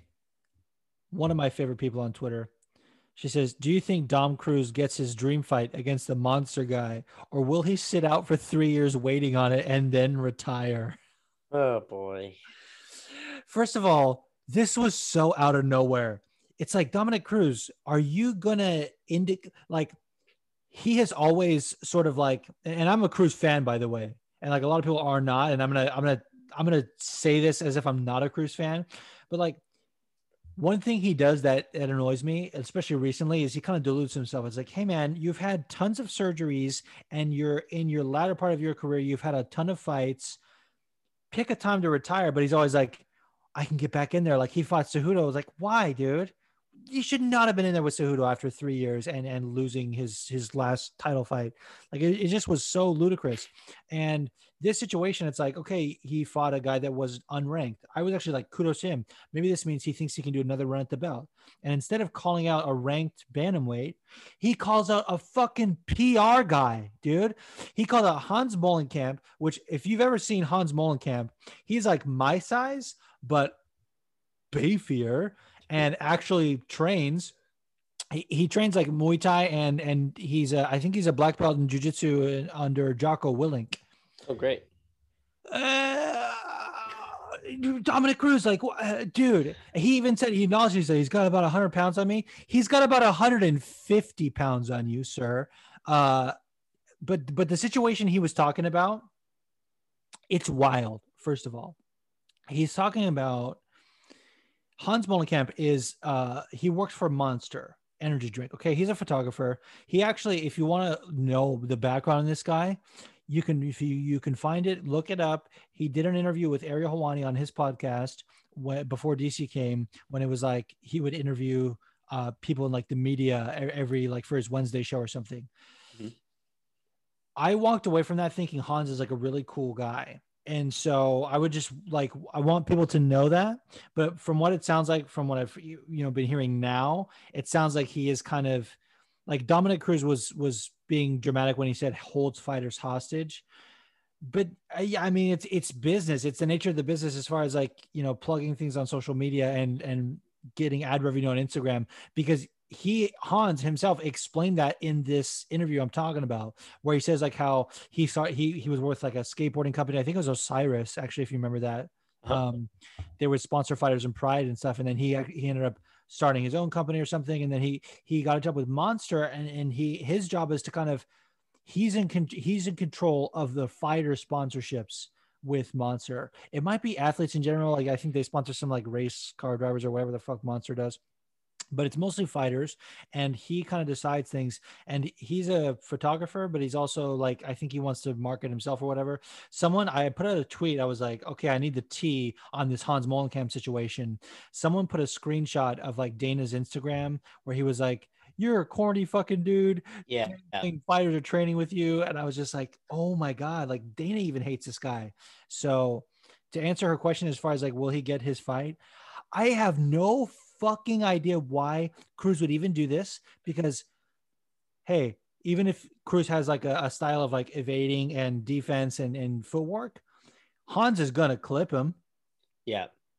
The, the guy the guy is my size and trains even if he's like couldn't hang in with professional fighters in his own weight class he can hang with a guy that's a hundred pounds lighter than him and he's gonna uh kill you dude and he's a black belt jiu-jitsu so it's not like you can like wrestle him take him to the ground like that's it yeah, I was. I, I mean, like the call out was also strange because he's like Tom just kept saying like for charity, and I was like, huh? What? Like, what do you want? Do you want people to come or pay like for like a snuff film? Like, I'm confused. like, what do you guys want? What do you want? Exactly. Yeah. He's like he, he, he I mean, like I said, his response to Joe Rogan was, "It's not political. It's monster." Monster. Exactly. And I was like, but still, like both both on both ends, I was like, Joe Rogan, what are you saying? Dominick Cruz, what are you fucking saying? Like exactly. both of them, I was like, what yeah. is happening? Dominick, here? why did you bring that to the table? And then Joe Rogan, why did you see that on the table and go, oh, it's politics, man. it's so what, you, what is happening? And yeah, no. I, I'm surprised Joe didn't be like, oh, he's hurt. yeah, just paused. pause. Like didn't know what to say. Didn't know what to say. Oh, uh, he's he. Oh, he's hurt. And and why is it that like whenever a fighter has a beef with someone, they're like, "Let's fight for charity." Like, hey man, you get half naked in a cage and beat the shit out of another human being. Like, yeah, I have respect for that, but I'm not also going to be like, Let, us do something charitable. And like, dude, if you have a beef with somebody, just fucking find them. And like, I hate this guy, but like, I also like, want good causes to happen because of it. Yeah, like when when Michael Chiesa fought Kevin Lee and he almost was about to tap but didn't, and when Kevin Lee was choking him out and Mario Yamasaki called the fight early and Michael Chiesa was so mad and he was like whatever. He went on Ariel's show that next Monday and he was like, Mario Yamasaki is a black belt in in BJJ. If he thinks he should be teaching that, training that, how about he fights me in the Honda Invitational main event for charity? it's like you had me up until charity. Yeah, man. Like, what a weird way to put it. Like, I, I think it's like a way to like entice people, like, oh, I'm doing, even though I, I lose, I'm doing something good. It's like, no, dude, take your fucking show money and go. yeah, like go fight another someone who's at your fucking weight class, bro. Don't don't challenge this guy from Monster that's a PR train. It's dumb. But but that that's Dominick Cruz. Like I was telling Kate this story last night, and she said I did a good Dominick impersonation. I don't know if this is true, but I was doing an impersonation of Chael doing an impersonation of Dominick, basically, or like telling the story. I guess Chael was saying that they went out to dinner with a couple fighters, and the, I think Dom was like the champion at that point or something, or maybe even been before. I think actually think it was when he was like on hiatus as an analyst uh, before he came back against TJ, and they went to Burger King and he fucking gets like two Whopper Juniors and eats one and puts the other one in his pocket. And no one was going to say anything. And Chael was like, Did you just put that in your pocket? And he goes, Yeah, it's just a junior. he just kept saying, He was like, It's just a junior. And then apparently the next day, Chael was like, Did you did you eat the burger? He was like, Yeah, I had it in my hotel room later. It's just a junior. like he just kept saying it's just a junior. Okay, what? All right. Let's move on to the next question from uh back to Kim Close. He had a lot of questions. Although I think it's like uh, just a whole diatribe. I'm going to read his thoughts and kind of, you know, put the questions together. Okay. Um Dana he he quoted Dana saying, "I don't hate Yan. I don't know why he thinks that, but also Dana, there's no way you score that fight 4 to 1." First of all, I agree. Right. Uh, but then he has uh, thoughts on the main and why don't people respect Yan? Uh, it's because he's so unassuming, and I think he like it, it was his start in the UFC. Um, do you have anything to add? Just because there's a lot, I want to kind of answer them as we go. No, I think I think you're right about that. Exactly. Totally right. Yeah, there's no there's nothing to like I said, Dana is full of a bunch of bullshit. So the fact that we agree at this one is fine. Exactly. He said, I mean, that geezer is feckin' scary. He's a monster. With that said, who do you think has the potential to dethrone Yan? Personally, I think it's Glover. Yeah, same. I mean, just like, and I know it's like, it feels like we're just disrespecting Yan again and like picking against him in his next fight already. But honestly, Glover is nasty. He's got that old man strength. And Glover, in my opinion, has better boxing. He's really got really crisp boxing. He's got a fucking chin on him. Like he can take a shot like I've never seen for, for a guy who's been in that many wars. And he's nasty on the ground. Like if Yan thinks he can do that to to Glover, it's gonna have tough time. Yeah, that toughest time. Toughest time. All right, and then he says Amanda Shevchenko three, or has that ship sailed? Honestly, it's never gonna sail It- for me. it's never gonna it's never gonna sail. And, and and just so you guys know, um, after Valentina fucking assassinates um, J- who's she fighting? uh, Valentina. Yeah, she's she- that fight was announced just recently. I Do you not know about it? Oh, come No. on, bro. Oh shit. It was it was literally just announced. Fuck. Um, Well, he actually he actually had some of you can look that up. It says he said because although the record shows Amanda is two up, I scored the second for Shevchenko. So really interested in your take on this, which goes back to what I said earlier. People are like, you know, the nose is rose, which is what Val said. You know, the the best post fight press conference of all time is is Valentina Shevchenko being like, look at the other side, the nose is rose. uh, I mean, it was Uh, very close, but I still gave it to Amanda. But um, I get Uh, why Je- people think Shevchenko. Jessica Andrade Oh, that's April right, Jessica 24th. April Andrade. Okay, so so Jessica Andrade. Um, and Valentina are going at it. So once Yeah. Valentina assassinates Jessica Andrade, um, can I tell you something? I think Andrade has the best shot to beat Shevchenko. yeah, I mean, you sound just like uh, Megan Anderson, Stan, but here we are. Um, Stop. Anyway, I never said that. fucking Valentina's gonna run over to her with her like fucking like nice pistol and be like, "Look at this. This is a pretty nice gun, right? I just won. Look at this gun. This pretty cool gun, right? But it's mine." yeah. Um, Um, so what I think once that happens, uh, I mean, uh, and and then um, Pena they- called out Amanda because Holly Holm dropped from the fight for Mark uh, May something. So Amanda and Pe- and and um, Rock who Pena? Fuck, I don't even know. I don't know fighters' names. uh, Juliana Pena. Yeah. So she she just called Amanda out and was like, "Fight me." And then now fucking Holly's out of that fight. So Amanda's like, "Yeah, sure. Great. Yeah, die. Okay." So yeah, I'll take that payday and I'll kill you. Yeah. So Um, I think okay, so that's gonna happen, and then May, yeah, and then uh Valentina Shevchenko and Amanda Nunes in the International Fight Week. Yeah. No, exactly. But but to answer his question, like, has that ship sailed? For me, as long as they continue to be the most dominant in in their respective weight classes, that third fight is always there because at the end of the day, it's like that is the only time either of them has looked like competitive against another. Like, you know what I mean?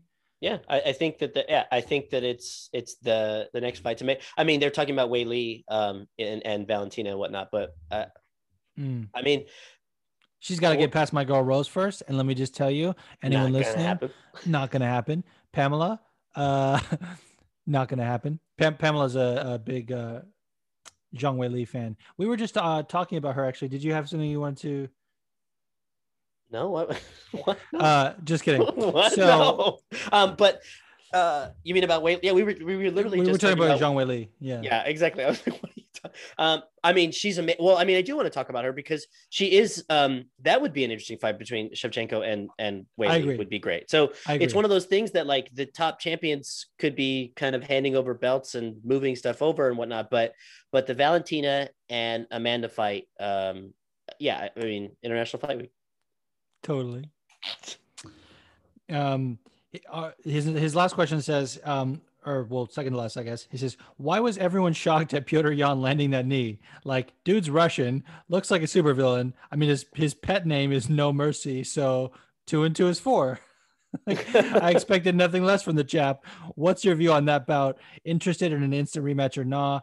Or your overall take on the bout? Uh, I just really wanted to read that. We, we basically have answered that already with like mixed Yeah. question and stuff like that. So so shout out to you. And then he says, lastly, has there ever been a card in recent history where the prelims were brilliant, but the main card was a snooze fest per se? I can't recall one. Yeah, that's it. Like, Not not this way. yeah, exactly. Not, not not, so yeah. drastically where the pre like literally after every single prelim, I was like, can this fucking card get any better? And Yeah. then uh, Rakić and Santos were like, hold my beer. Yeah, because kidding, we're gonna pour can. out the beer. Yeah. Yeah. We're not going to drink any beer. We're going to sit down and read to each other. Yeah. All right. He says, okay, last, last. Does Jon Bones Jones murk Izzy at light heavyweight, or do Styles make fights and Izzy has a good shot against uh, Johnny Bones Jones? Um, Oh, and I kind of want to, Styles makes fights. Sorry, guys. Like, yeah, I don't care what anyone says. Like, and remember, a lot of people, you know, and someone brought up like Jon Jones really just shitting on Izzy pretty much the entire night after the, the loss and whatnot. But then, like, I, I can't remember who saw, it, said it was like, yeah, as though like Reyes didn't give you trouble, so you fucking Right. bitch. Like, exactly. Like- not not to say anything of, I just mean that like, it's going to be a di- completely different fight. Should should Jon Jones and Izzy fight? Yes, because their rivalry is strong. So absolutely yes. right. It doesn't matter whatever you want to talk about the hype train or whatever. Their skills are matched for each other. They should fight. Yeah, the only thing for me is that jo- Jones has now like made his departure from 205 and is like, okay, I'm going to heavyweight now. Assuming we take that at face value and that's happening, that has to play out first. The the the door to that fight was to be opened by Izzy getting the 205 pound title, and now it's just sort of like not there. So even as like an Izzy fan, I can like in good confidence say like, yeah, let's do that fight. It just wouldn't even make sense. Like Right. Okay. for, for them to be like, okay, let's meet at 205, not for a belt. Like, you know what I mean? Yeah, it just yeah. doesn't even Jon is going to be like, no, like, Yeah. so, so that, that's my only thing there. But, uh, as far as like my opinion of the fight when it happens, I have never said a positive thing about Jon Jones. And I have never picked against Israel Mobolaji, Temitope, Odunayo, Oluwafemi, Owolabi at Desonia. and I'm not stopping. it's true. I don't. I don't blame you. Yeah. Um.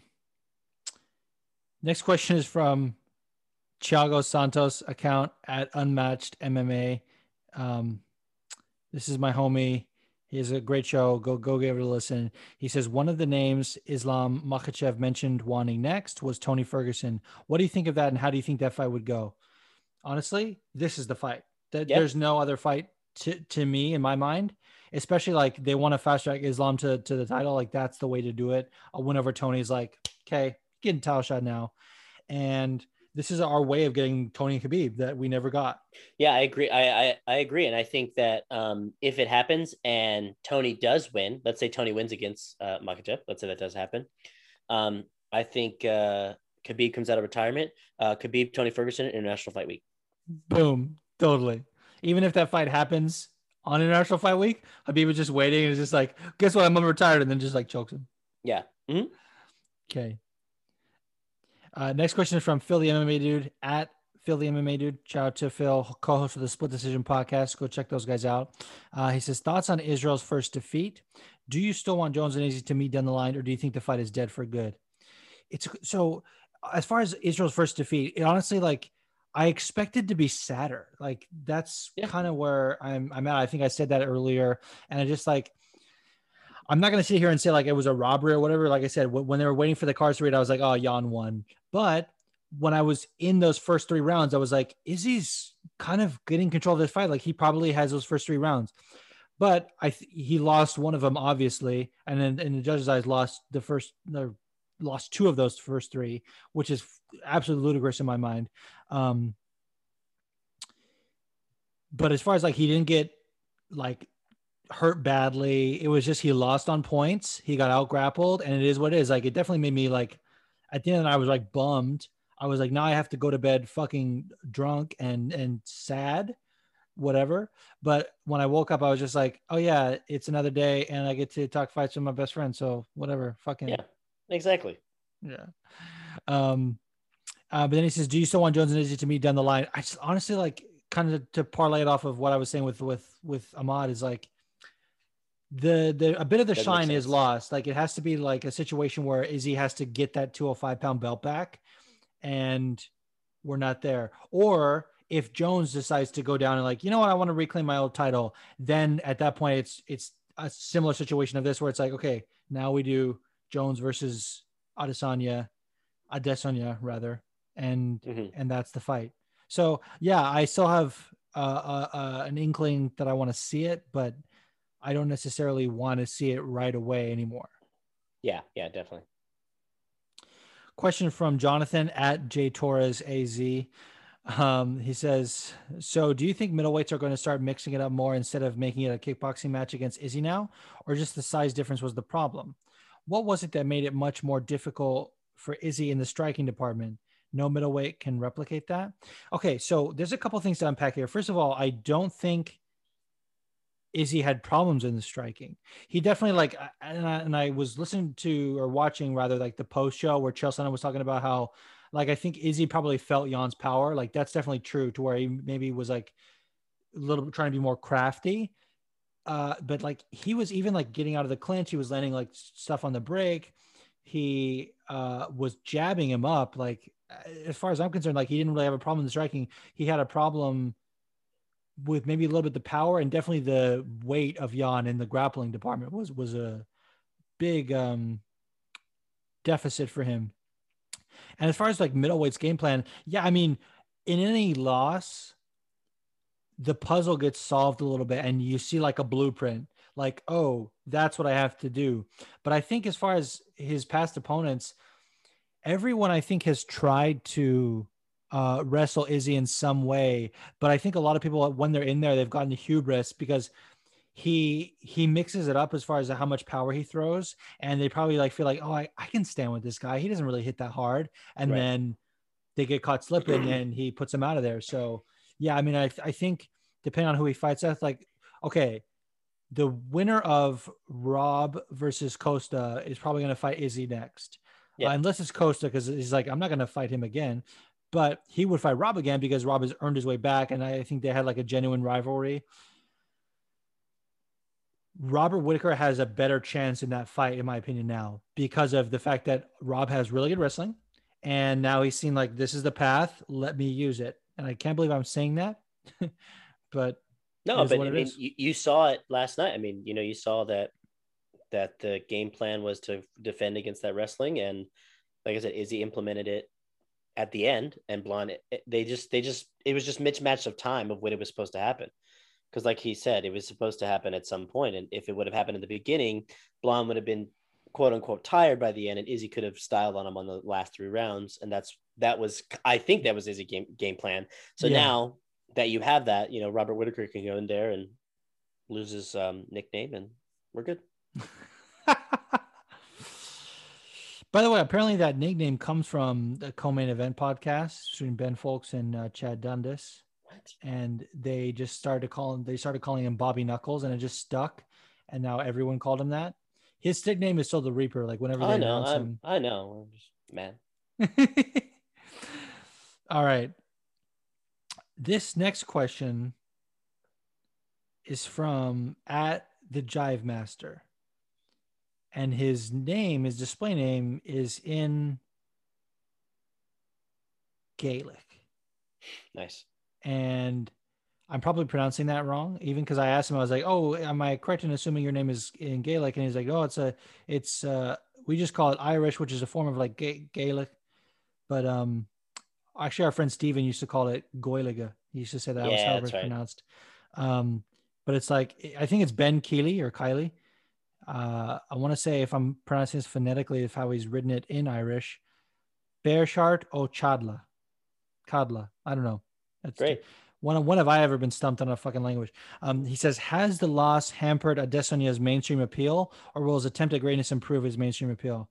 Honestly, with MMA, it's like you're only as good as your last one. Yeah, it's going to be diminished a little bit from like the casuals and stuff like that, but I think you saw like he had a lot of support from like celebrities and things like that. Like Rosie Perez was fucking like, yeah, Stylebender. Fucking Maisie Williams, Arya Stark was like fucking Stylebender. So I Yeah. think he just wins another one and it's going to be right back on top. Like, oh yeah, look at this amazing guy. He just gets one more amazing performance and he's right there. I mean, the perfect example of that, you know, not to, we're going to mention his name, but uh, Conor, you know, after Nate's fight, For sure. same thing. Yeah, everyone was like, "Oh, Shine's gone." And it was like, "Yeah, no, they're just gonna do a rematch." And and, and you know, it's it's staying solid um, now um, b- because you know, I mean, I feel so bad for for Dustin just specifically just because it's like, well, he could fight a bunch of other people, but you know, it's you know the money and you know that stuff and.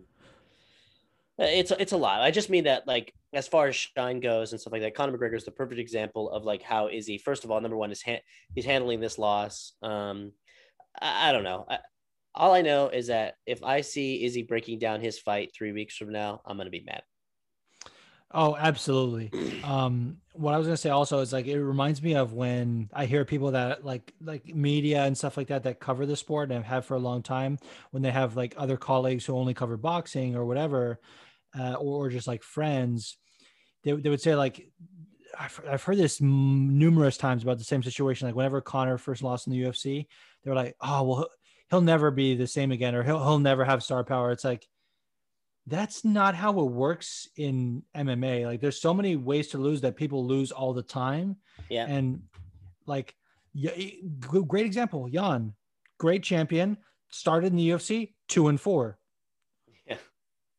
So, uh, yeah, initially, is yeah, but I mean, he has a point about mainstream appeal because, like, yeah, from the casual audience, like they do kind of view it that way Sure. but um, I think Israel has kind of transcended that because of how many like, dude, can you imagine like how many fucking like anime fans and and and people that watch his like Death Note thing when when he fought Robert Whitaker that are just like over the moon that will will show up for like watch any of his fights. You know what I mean? Yeah, yeah, they're not going away. For sure. All right, next question is uh, from the KGB at KGB LMFAO. Um, shout out to KGB. She's been hosting a lot of those like Twitter Spaces things. Do you know what that is? Have you seen that? No. It's like an audio chat room, basically. So it, it appears at the top, like where the fleets are, and then Mhm. you just join in it. And it's almost like you're on like a group call, like a Zoom audio only, but it's like just shooting the shit, just like chatting, and it's and it's cool. Every time I go in though, like it fucks me. And I think it's because I'm an Android user, not an iPhone. Um, it like won't let me be a speaker. Um, but it says, "What's next for Joey B?" He's been in the division since the beginning and doesn't have much else to prove. But I love watching him fight. He has a podcast with his wife and a few other ventures now. What would you like to see him do next from a fan perspective?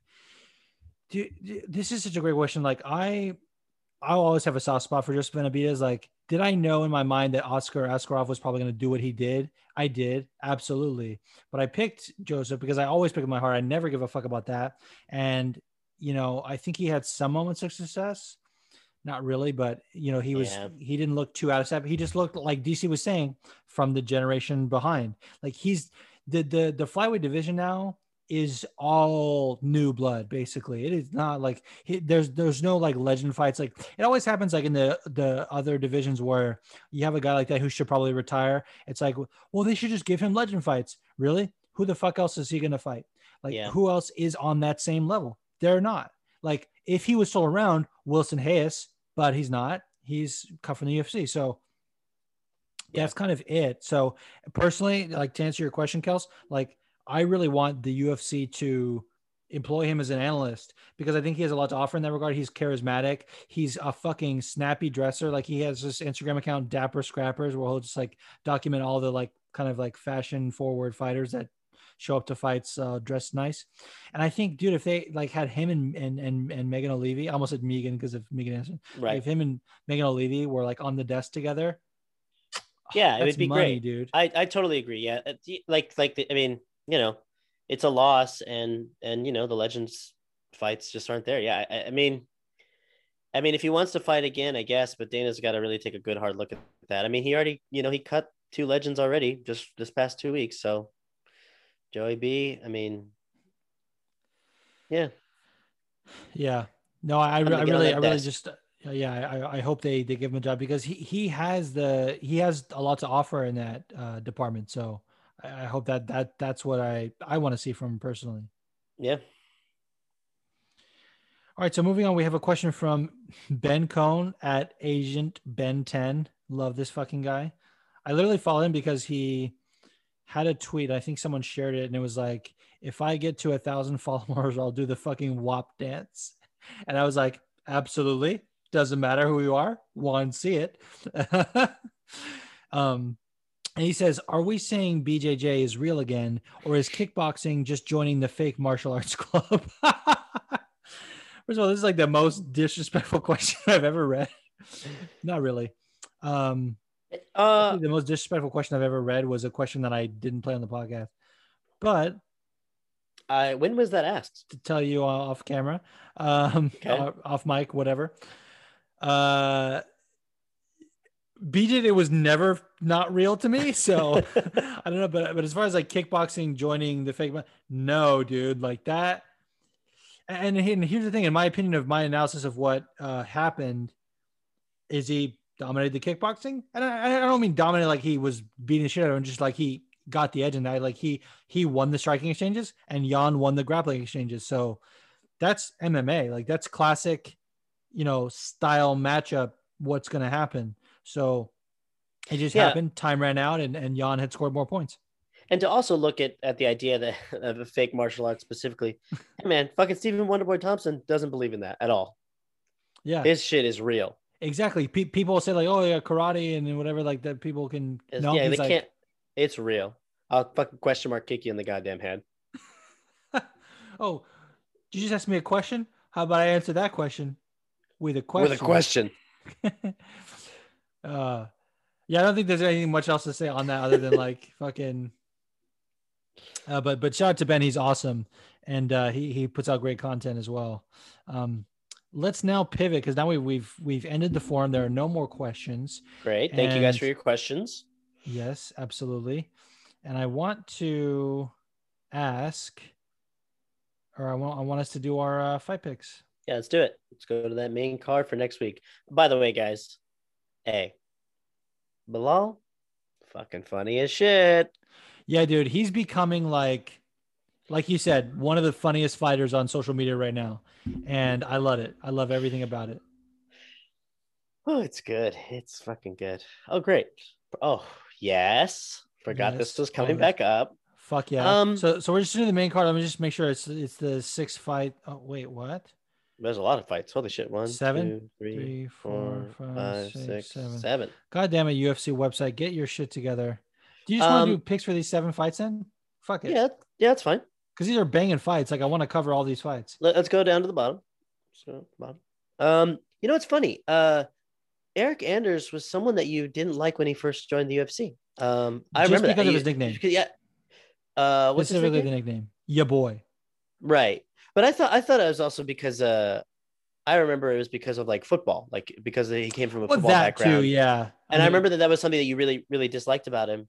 And he I remember that hate was pretty strong, but I remember specifically that it started to turn on you whenever he started to fight more and more. Um, yes. and then because I think that hate transferred from Eryk Anders to you know Greg Hardy because Greg Hardy also came from a football background as well. So like I think Eryk Anders was like the first guy to do it, and you're like, oh, all these analysts are going to be like, they're watching it because he came from Bama, and like that's Yeah. stupid. He's not going to be able to, you know, hang in the ring and all that stuff. So with that being said, I wasn't I that think- salty. yeah, well, you were pretty salty. huh? I mean, I was there, so anyways, uh, and we and we all know how salty juice can be. So Yeah, I was I'm, I'm the king of salt. So um, but with that being said, uh, I, I'm going with uh, I'm going with Eryk. Eryk, I think he's he's All right. going to get this done. so so sort of to frame it, um, Eryk Anders is fighting. I think it's Anders, by the way. And by the way, he's also grown on me from being on Rhino's podcast. He gave it a fucking amazing uh, interview. And basically, everyone that goes on Rhino's podcast except for one, I'm like, I want to root for you always. Um, All right. Well, yeah, he's great. I actually mean, two um but that was because of something else. So so i'm actually picking against you okay. uh, and i'm going to pick darren stewart. I just uh, i'm really high on darren stewart right now. He gave kevin holland a really tough fight. Some people thought darren stewart won. Those people are biased and british but uh, it was a really good fight. And uh, darren stewart i think has maybe more technical skills and um, just uh, just really high on him right now. Although i will say like like you said i was uh, salty about Eryk Anders for a while, and now I'm not. The guy can fucking fight. Yeah, Especially great. he had w- one of the things that made me turn the corner on him. He had this amazing fight with a guy that I forget his name, but the guy I think his name was Tom something. He literally started to get up from the ground, and Eryk Anders cut. I keep saying Anders, like basically soccer kicked him, but he did it at the exact millisecond when it became legal. Like yeah. his his his knee and, and hand or whatever had just lifted off the canvas. He timed it perfectly, and I was like, "This dude is fucking nasty." So, um, I do love Eryk Anders. I'm just rooting for the dentist, Darren Stewart. Got it. Uh, Moving on, we have Manel Kape versus Matheus Nicolau. Who do you got? I got Manel. Mm. Um, you know, it's funny because um, I, I here's why I like both their names, Yes. but Manel is a little bit more unique, so that's why. Not based on fights. I don't care what they each did. So whatever you're about to say, I'm tuning out. See it. Okay. Uh, I also got Manel, and and I- Oh. he had a kind of a, I don't want, I don't want to call it stinker, but a letdown of a debut against uh, Alexandre Pantoja, and he was like waiting for this big shot that never came. Um, uh, the last time I remember seeing Matheus Nicolau fight, he fought Louis Smolka, and just got pieced up. So um, I'm still sticking with Manel. He he's uh, like a really good fighter as far as his what we have on him from Rizin. Mhm. I still expect big things from Manel, so I'm I'm going with Manel as well. All right. Let's Next just fight is one. uh, shut up. What? Let's just skip this one because we already know who we're both gonna pick. That's true. Uh, so the next fight is Angela Hill versus Ashley Yoder, and we're both riding with Angela Hill. Of course, all day, every day. Seriously, if it was someone else, like if it was maybe like Rose or you know Weili, and you picked against Angela, I'd be like, okay. Yeah. Anyone else pick against Angela? Cancel this podcast. Yeah. All right, so the next fight is Dan Ige versus Gavin Tucker. I love this fight. Who you got? Yeah, I think I'm gonna go with Ige. Oh, I love this. You know why? Because I got Gavin Tucker. Oh, all right. Um, so Gavin Tucker's a Canadian. He's a uh, former jazz musician, and he's also nasty. He's also the only fighter in the UFC to fight in their underwear, not counting Dennis Hallman or whoever the fuck fought in a speedo. Well, what was the other guy that fought in the diaper? The big, big. big guy? oh, Junior Albini, dude. well, he just like tucked his fucking shorts in. He just had literally like chose to do that. Like you chose to make yourself look like a giant baby. First of all, why have the nickname baby in the first place? Like fighting out of the right corner, Junior Baby Albini. Whenever we list like the worst nicknames in the UFC, I always forget how terrible that is. So terrible. Um, yeah, Gavin Tucker, I'm really high on, especially lately. Um, and Dan Ige uh, is a fun and exciting fighter, and I want to like him, but he's Ali's personal assistant, and Okay, fair enough. But I think he's gonna win. So okay, well, if if uh, if you end up being right, I will gladly eat crow. great. Next fight is uh, Ben Rothwell versus Felipe Lins. Who do you got? Uh, I got Ben. Nice. I too have Ben, Yeah. and sometimes I like to pick against him because uh, Rhino hates him and will always say like "fuck Ben Rothwell." But dude, I still like him. Yeah. I don't know. Like I just I, I used to be like a big fan of, of, of him, especially like he uh was was like really outspoken about uh like the Black Lives Matter movement in, in Kenosha, where he's from in Wisconsin, and he's a fucking big supporter of that. Um, my one of my wife's uh, best friends is from Kenosha. Fucking love that. So That's enough for you. that's it. That's enough. That's it. So. All right, who you got in this next one? So it's Misha Cirkunov versus Ryan Spann. This is pretty tough. Uh, It, it- it's a hard fight to call, honestly. yeah, yeah. Uh, I'm telling you right now. uh, I'll I'll take Cirkunov. Okay, great, because I'm taking Ryan Spann. Okay. What I was gonna say, and I'm kind of glad you didn't let me say this. It would, wouldn't have colored your uh, opinion. I was just gonna say I'm picking against you because I had absolutely no idea, uh, and we've been kind of on the same page so far. I'm like, let me just fucking pick against him. So I got Ryan Spann. I also love uh, Ryan Spann talking about like his anxiety that he went Yeah. through, like where he was had depression and he was like in bed for two months straight or something like that. Fucking terrible stuff.